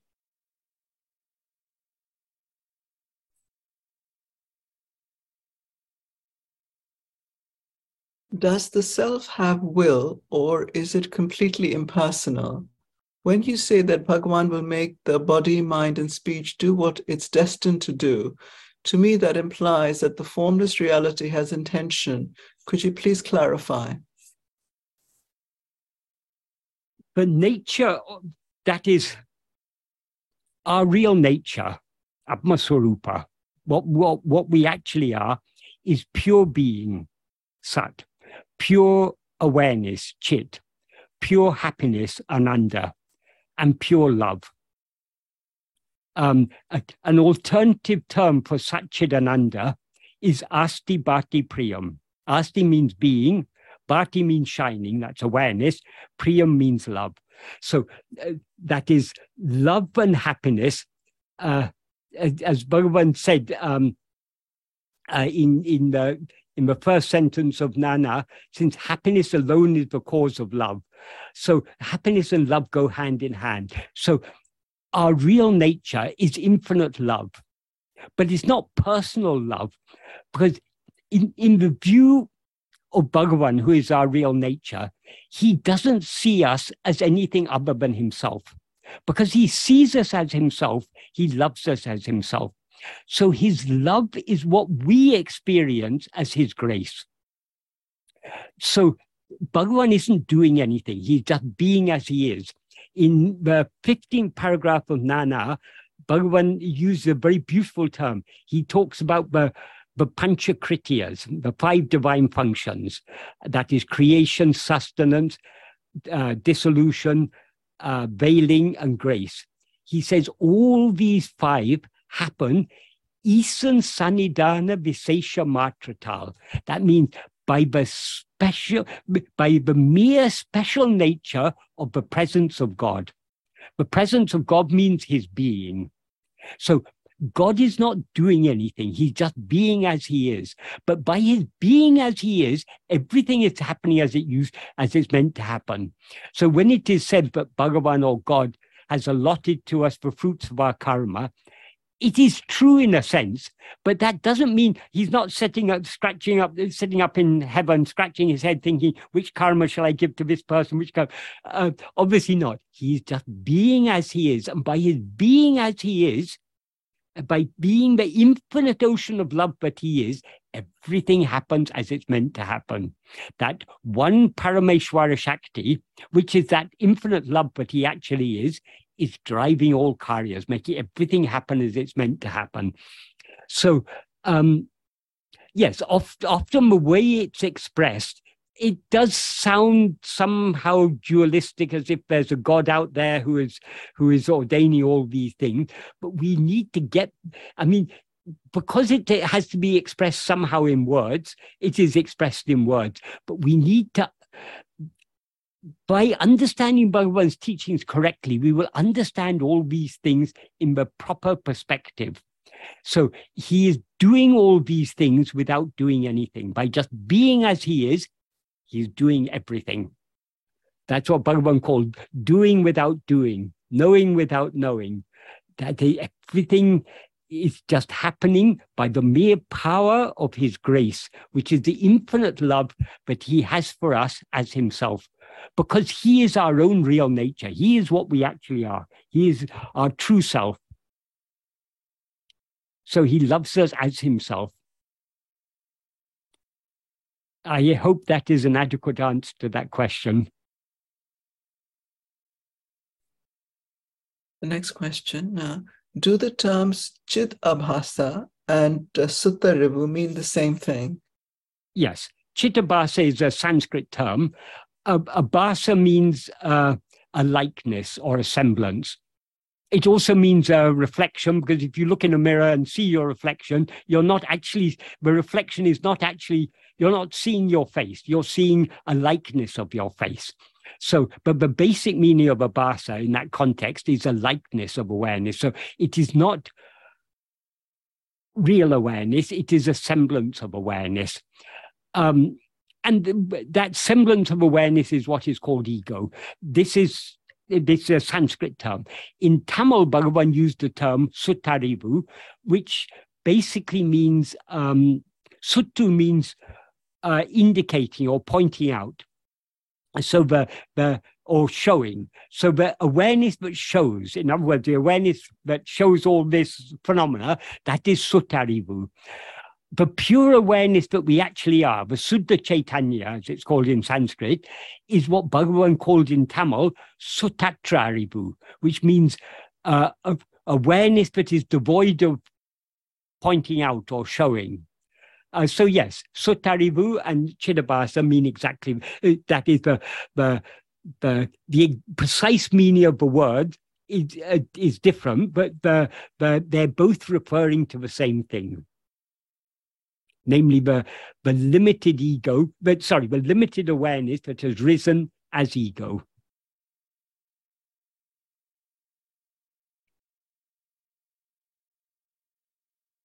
The next question is uh, Was Bhagwan the first to place a firm spotlight on the subject the unchanging I in our first person experience, it doesn't seem that the older scriptures directly pointed towards just aham in the way Bhagwan has done.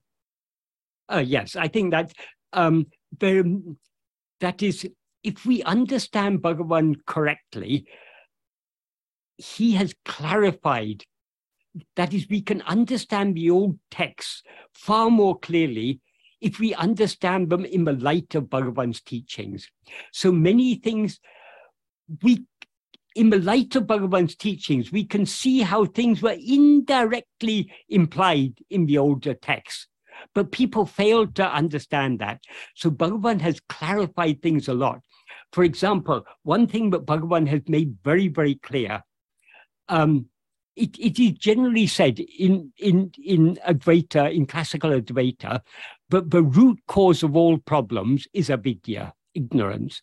And the solution for avidya is vidya, um, which means knowledge. What is the knowledge that will remove avidya?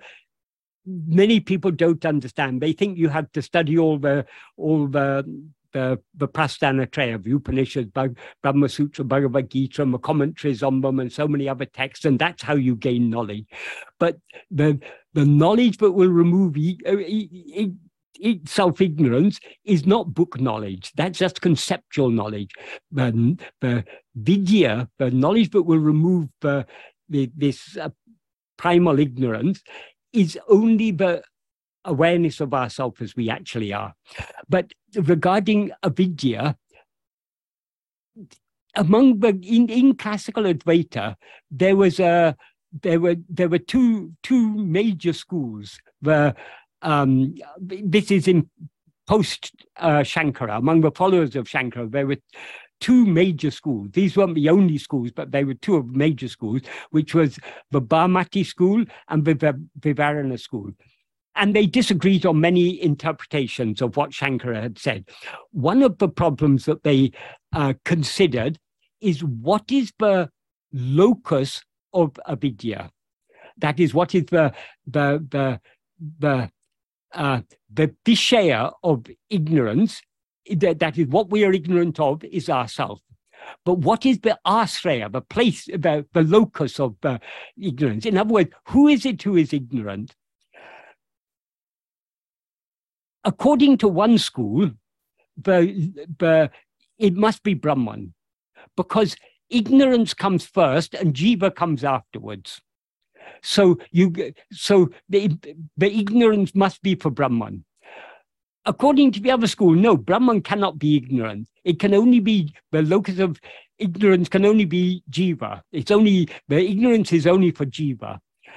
Um, so all these sort of things were, so many confusions were there, things that weren't clear.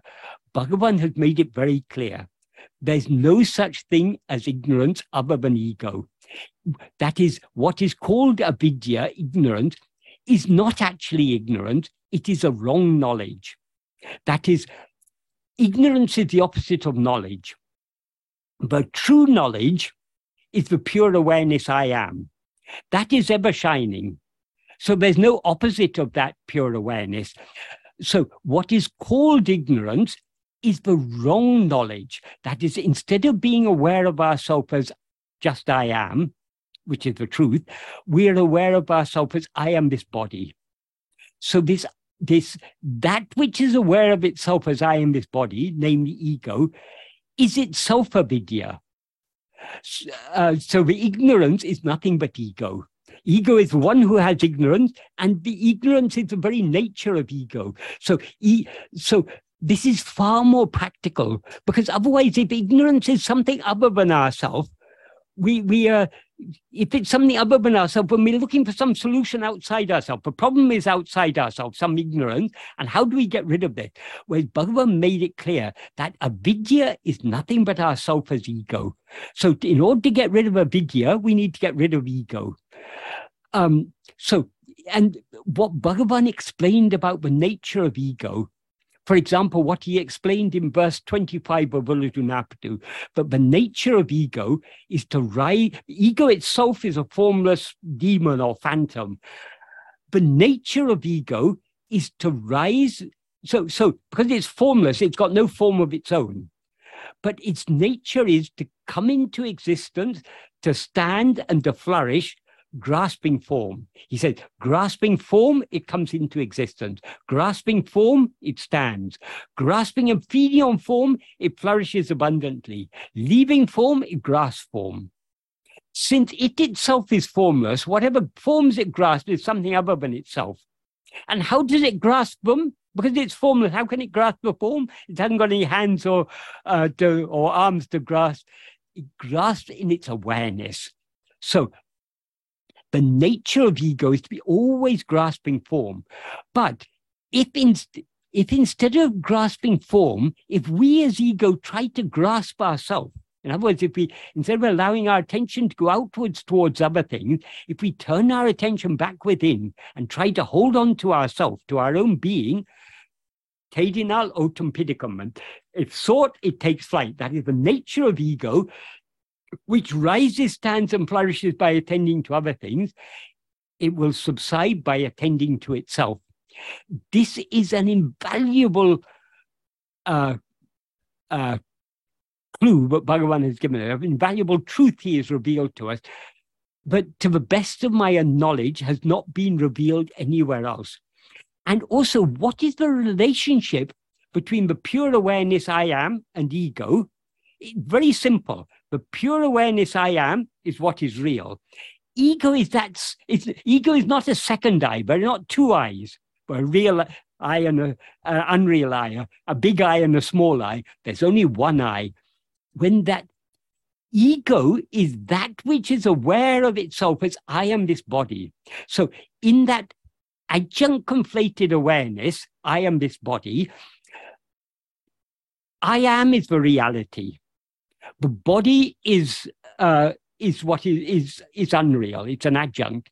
So in order to know ourselves as we actually are, all we have to do is to see ourselves without adjuncts, as Bhagavan says in verse um, 25 of Ulladu Narpadu. Seeing oneself without adjuncts is itself seeing God, uh, because God shines as oneself. So what what we and God are one in substance. What makes us seem different, this is what he says in verse 24, what makes us seem different to God is the adjuncts that we now identify ourselves with as I am this body. This body is an adjunct. So in ego, there is a real element and an unreal element. This is indirectly implied in the scriptures, in the older texts, in classical Advaita, but describes ego as Chit.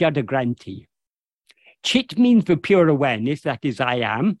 Jada means what is insentient, that is the body. And Granthi means knot. So the knot that is formed by the entanglement of Chit and Jada is ego. Of course, Chit itself is never entangled. Chit is ever un- unaffected by, pure, pure awareness is never affected by these things. But in the view of ego, the awareness and the uh, seems to be conflated with this, this fundamental awareness I am, which alone is real, seems to be conflated with the body. So there are so many ways in which Bhagavan has simplified and clarified the basic philosophy of uh, Advaita. So if we have understood Bhagavan's teachings correctly, we will be able to understand all the old teachings in a, a much clearer perspective. And we will also be able to recognize that different teachings, as Bhagavan said, different teachings are di- appropriate for different for people at different stages of spiritual development. So in Advaita, there are many different levels of explanation. So the level of explanation that Bhagavan has given is the deepest and subtlest and the most practical.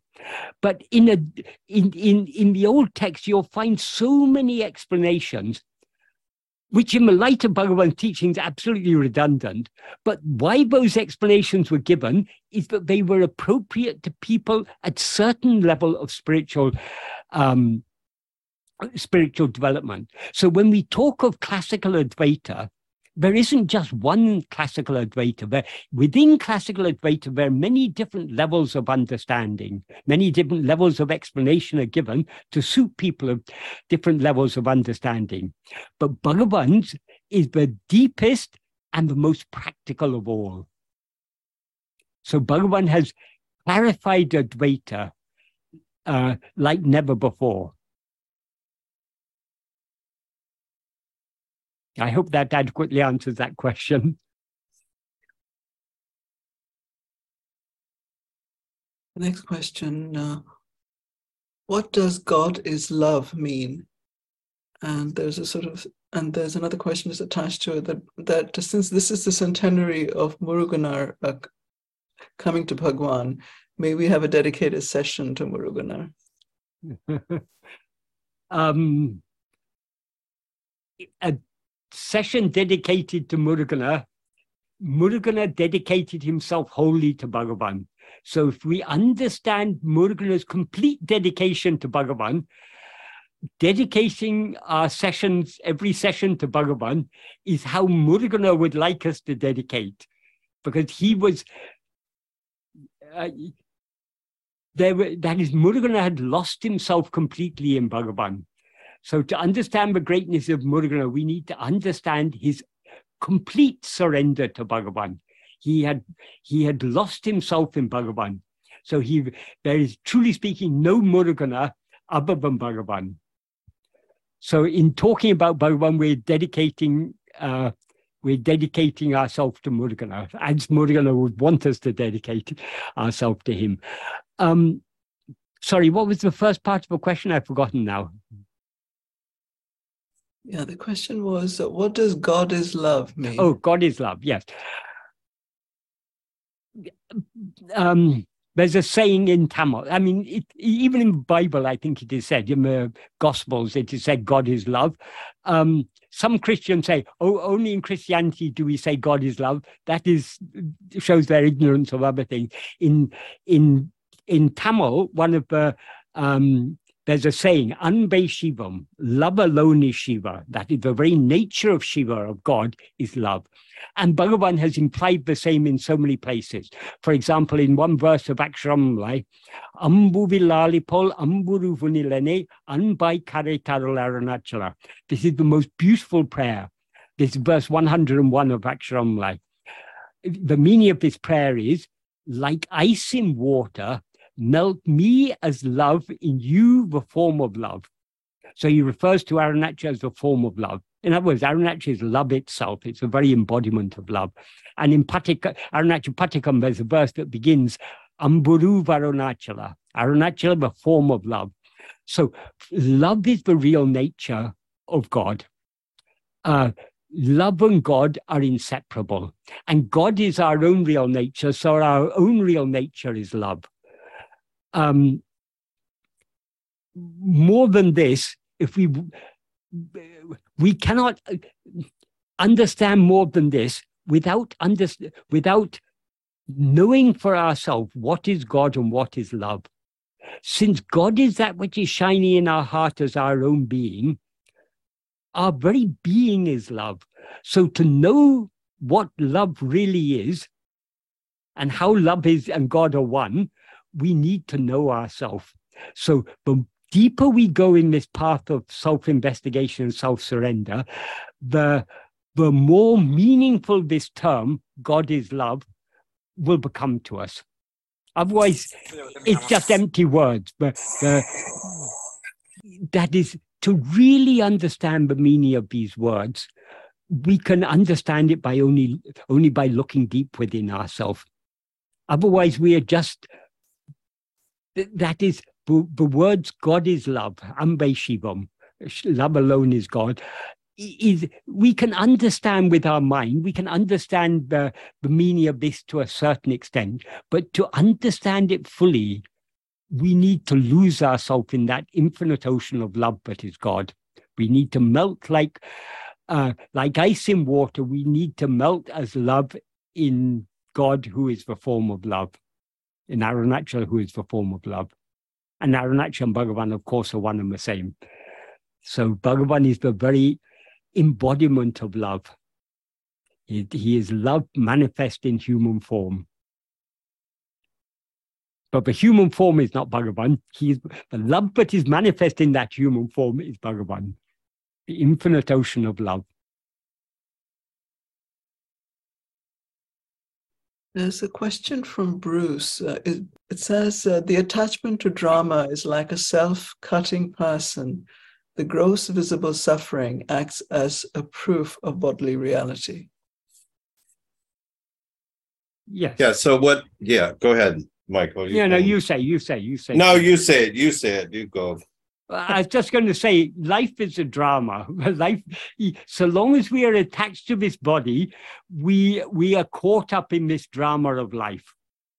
So, our aim in following this path of self-investigation and self-surrender is to separate ourselves from this person whose life is such a drama.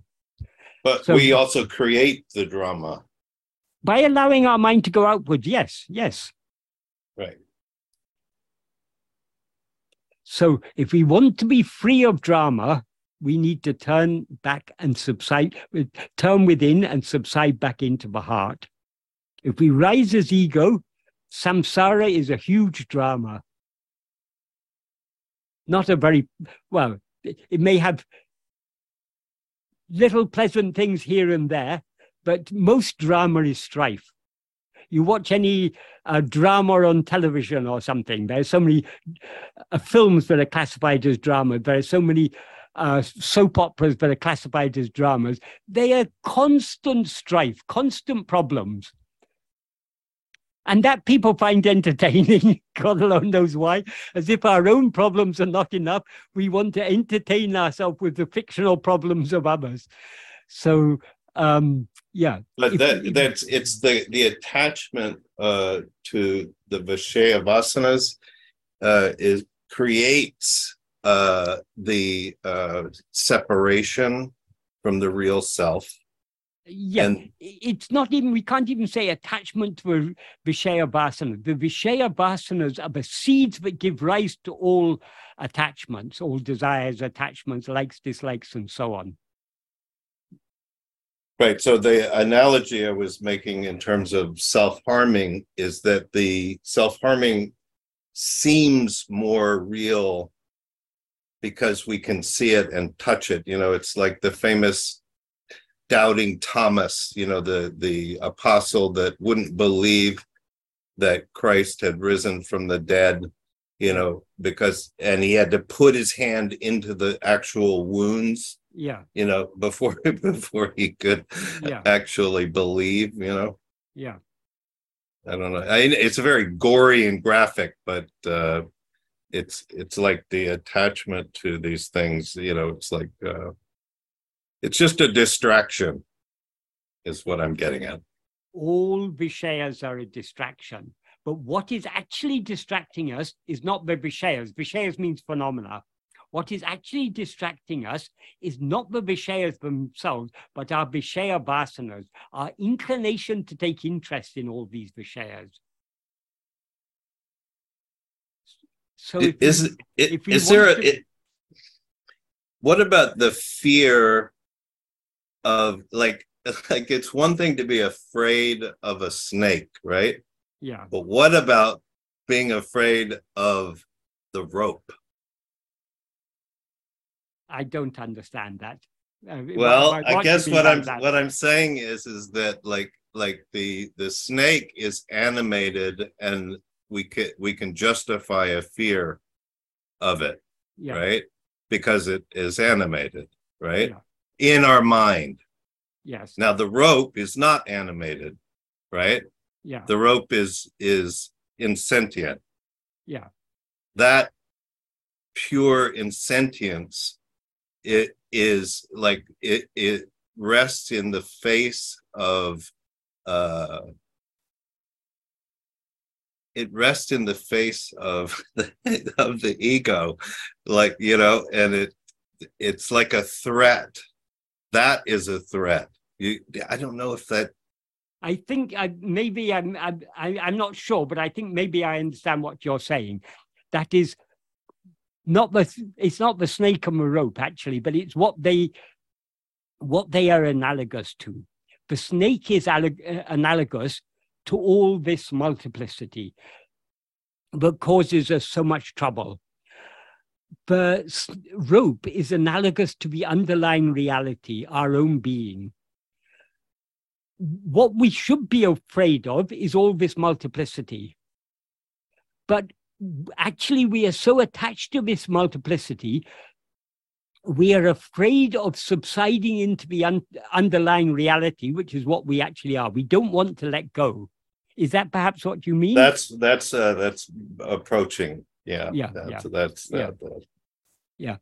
But one thing we shouldn't be afraid of, which is our own being, we are afraid of because we don't want the one to let... thing. Yeah, yeah, yeah, yeah, exactly. But what what do you do? Like because it's like uh, it's like spinning your wheels in sand or something uh, because though you recognize that the the the the snake is not real the prospect of that unreality that you know i mean i guess because of attachment and investment in that attachment. We, we do not recognize it. But the snake is unreal. So long as we see the the, the rope as a snake the snake is very real. We right. oh that that is someone told me the other day but some particular person was had said but uh death is an illusion, therefore we need not be afraid of it.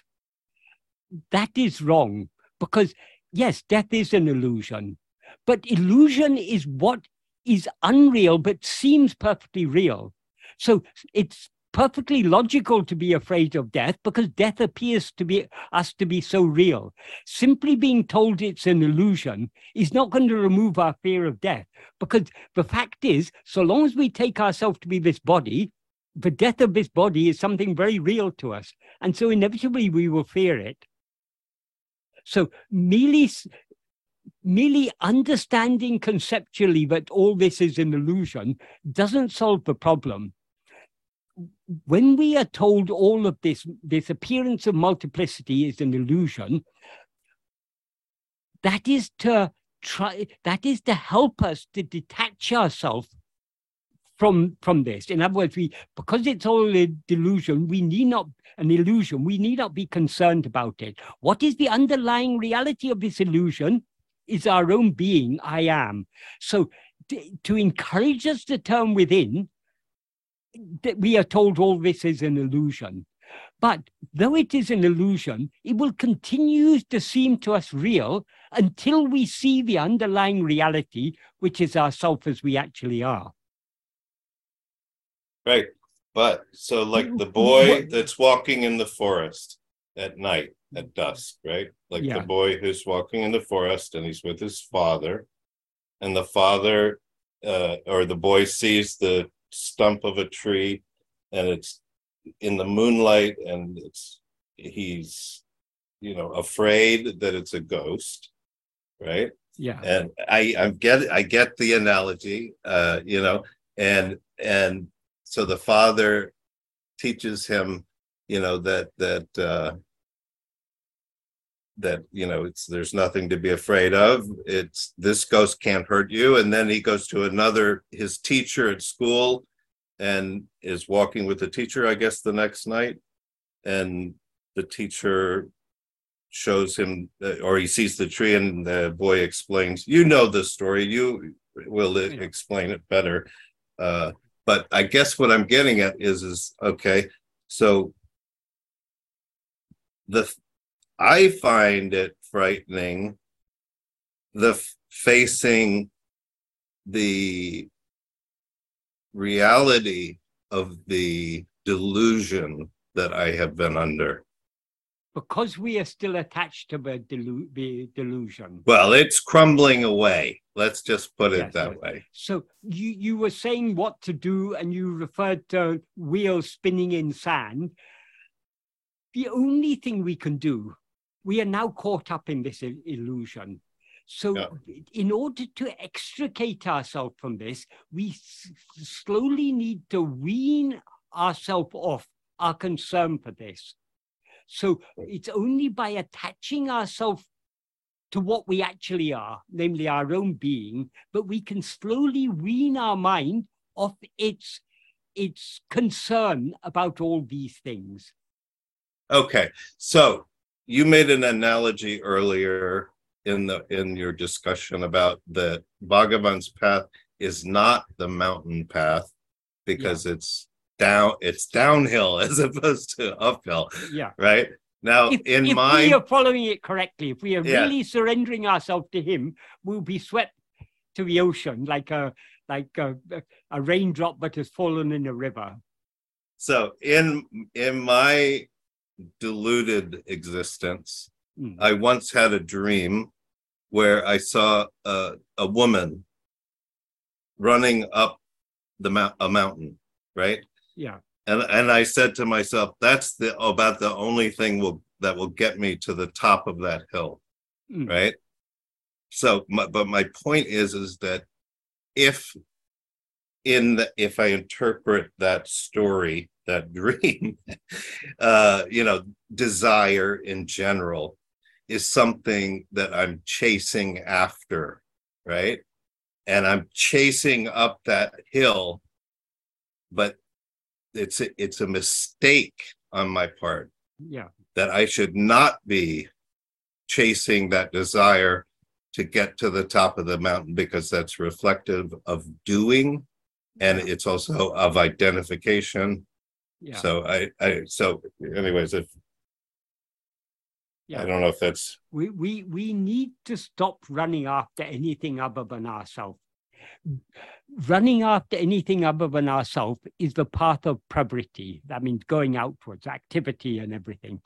Bhagavan's path is the path of nivriti. That's the path of withdrawal. So by turning with him more and more, we slowly sink back into we sink back into the very depth of our heart and thereby we separate ourselves from all these things. So ultimately, Bhagavan's path of self investigation and self surrender, this is the only solution to all these problems. This is the only way to wean ourselves off all our desires, attachments, likes, dislikes, hopes, fears, and so on. Um, Michael, Yes. um, we've had a reasonably long session today. Uh, Yes. We are going to make it a bit shorter. Right. There were two smaller questions, but I think they can actually wait till next time. if they're short questions, let us uh, let's just. Uh, I So, don't uh, want the to disappoint is, anyone. all right. So the first question is Is the term pragna aparadha, which means mistake of the intellect, pointing to this wrong belief of the ego? Yes, the intellect is that is an instrument of ego. The intellect is what by that instrument by which we discern, we distinguish, we uh, discriminate. So now we have we have wrongly discerned, we have wrongly, uh, we, we wrongly take ourselves to be this person, this, this body. So this is a, an error of judgment, we can say. This, this error of judgment is nothing but ego. So the very nature of ego is to always mistake itself to be a body. Um, so I assume that's what is meant by that term. The term itself, I've heard the term, but I'm not so familiar with it. Thanks, Michael. Uh, the last question uh, Could it happen that you introduce the teachings of Bhagwan to someone, and that someone goes on to follow his teaching diligently, and as a result realizes his true nature, while at the same time you who introduced him or her to the teaching have not? In other words, can someone else attain enlightenment separately from oneself? If, if not, what is the point of explaining Bhagwan's teachings to others? that is, so long as we're looking outwards, there seem to be we we we mistake ourselves to be a person. We as ego mistake ourselves to be a person.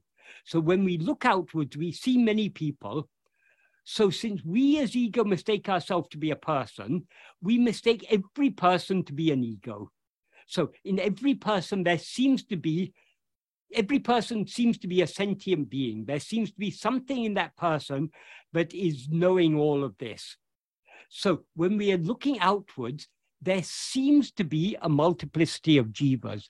So, yes, from that, from that perspective, in which there seem to be a multiplicity of jivas, it is quite possible if you explain something to someone, they might actually catch it better than you do and put it into practice and and um, and attain liberation. But that's all true only so long as we're looking outwards and we see the appearance of multiplicity. In order to turn within, what Bhagavan has taught us is Ekajiva Vada. There is actually only one jiva, one ego. And who is that? Who is the one who is seeing all this? That is the one jiva is the dreamer. The dreamer is the one who is seeing the dream. So the, the dreamer knows, uh, yes, I, I am seeing all this. So we need to, the, the one who, to whom all this appears needs to turn its attention back within to investigate who am I, this one jiva, in whose view there seem to be so many other jivas. So ultimately, the, the, the deeper truth is that there is only one one uh, jiva, so only one liberation is there. But even deeper than that, if we actually investigate who am I, this one jiva, we will find actually there's no jiva at all. Jiva means ego. We seem to be ego only so long as we're looking outwards. When we look back within, there's no such thing as ego to be found. So Ekajiva Vada, taught by Bhagavan, is an interim teaching. It's not the ultimate truth. The ultimate truth is there's no jiva at all. But uh, in order to turn our attention back within, we are taught that though there seem to be many jivas, all those many jivas exist in the view of the one jiva that you now seem to be. So investigate this one jiva. If you investigate this one jiva, you will then see what you actually are. You will see that you were never a jiva, therefore there never were any other jivas. So there, we can talk and explain these things on, on different levels. That's what I said earlier. In Advaita, there are inevitably many different levels of explanation. Most of Advaita is explained from the perspective of Nana Jivavada, multiplicity of jivas. So they use analogies like the sun is one. But if you've got lots of pots of water, in each pot of water, there seems to be a reflection of the sun. So every pot of water is, is one separate jiva, but it's all a reflection of the same one source. There's so many explanations are given to suit people of different levels of understanding. But the deeper truth is but all those many jivas exist in whose view? In the view of, of, of the one jiva but who is seeing them. so the one jiva who's seeing all the other jivas needs to investigate itself. Who am I, this one jiva in whose view all these other jivas seem to exist? When we investigate ourselves, this one jiva, we will find that we were never a jiva. And since since all the other jivas existed only in the view of this one jiva, there is actually no jiva at all.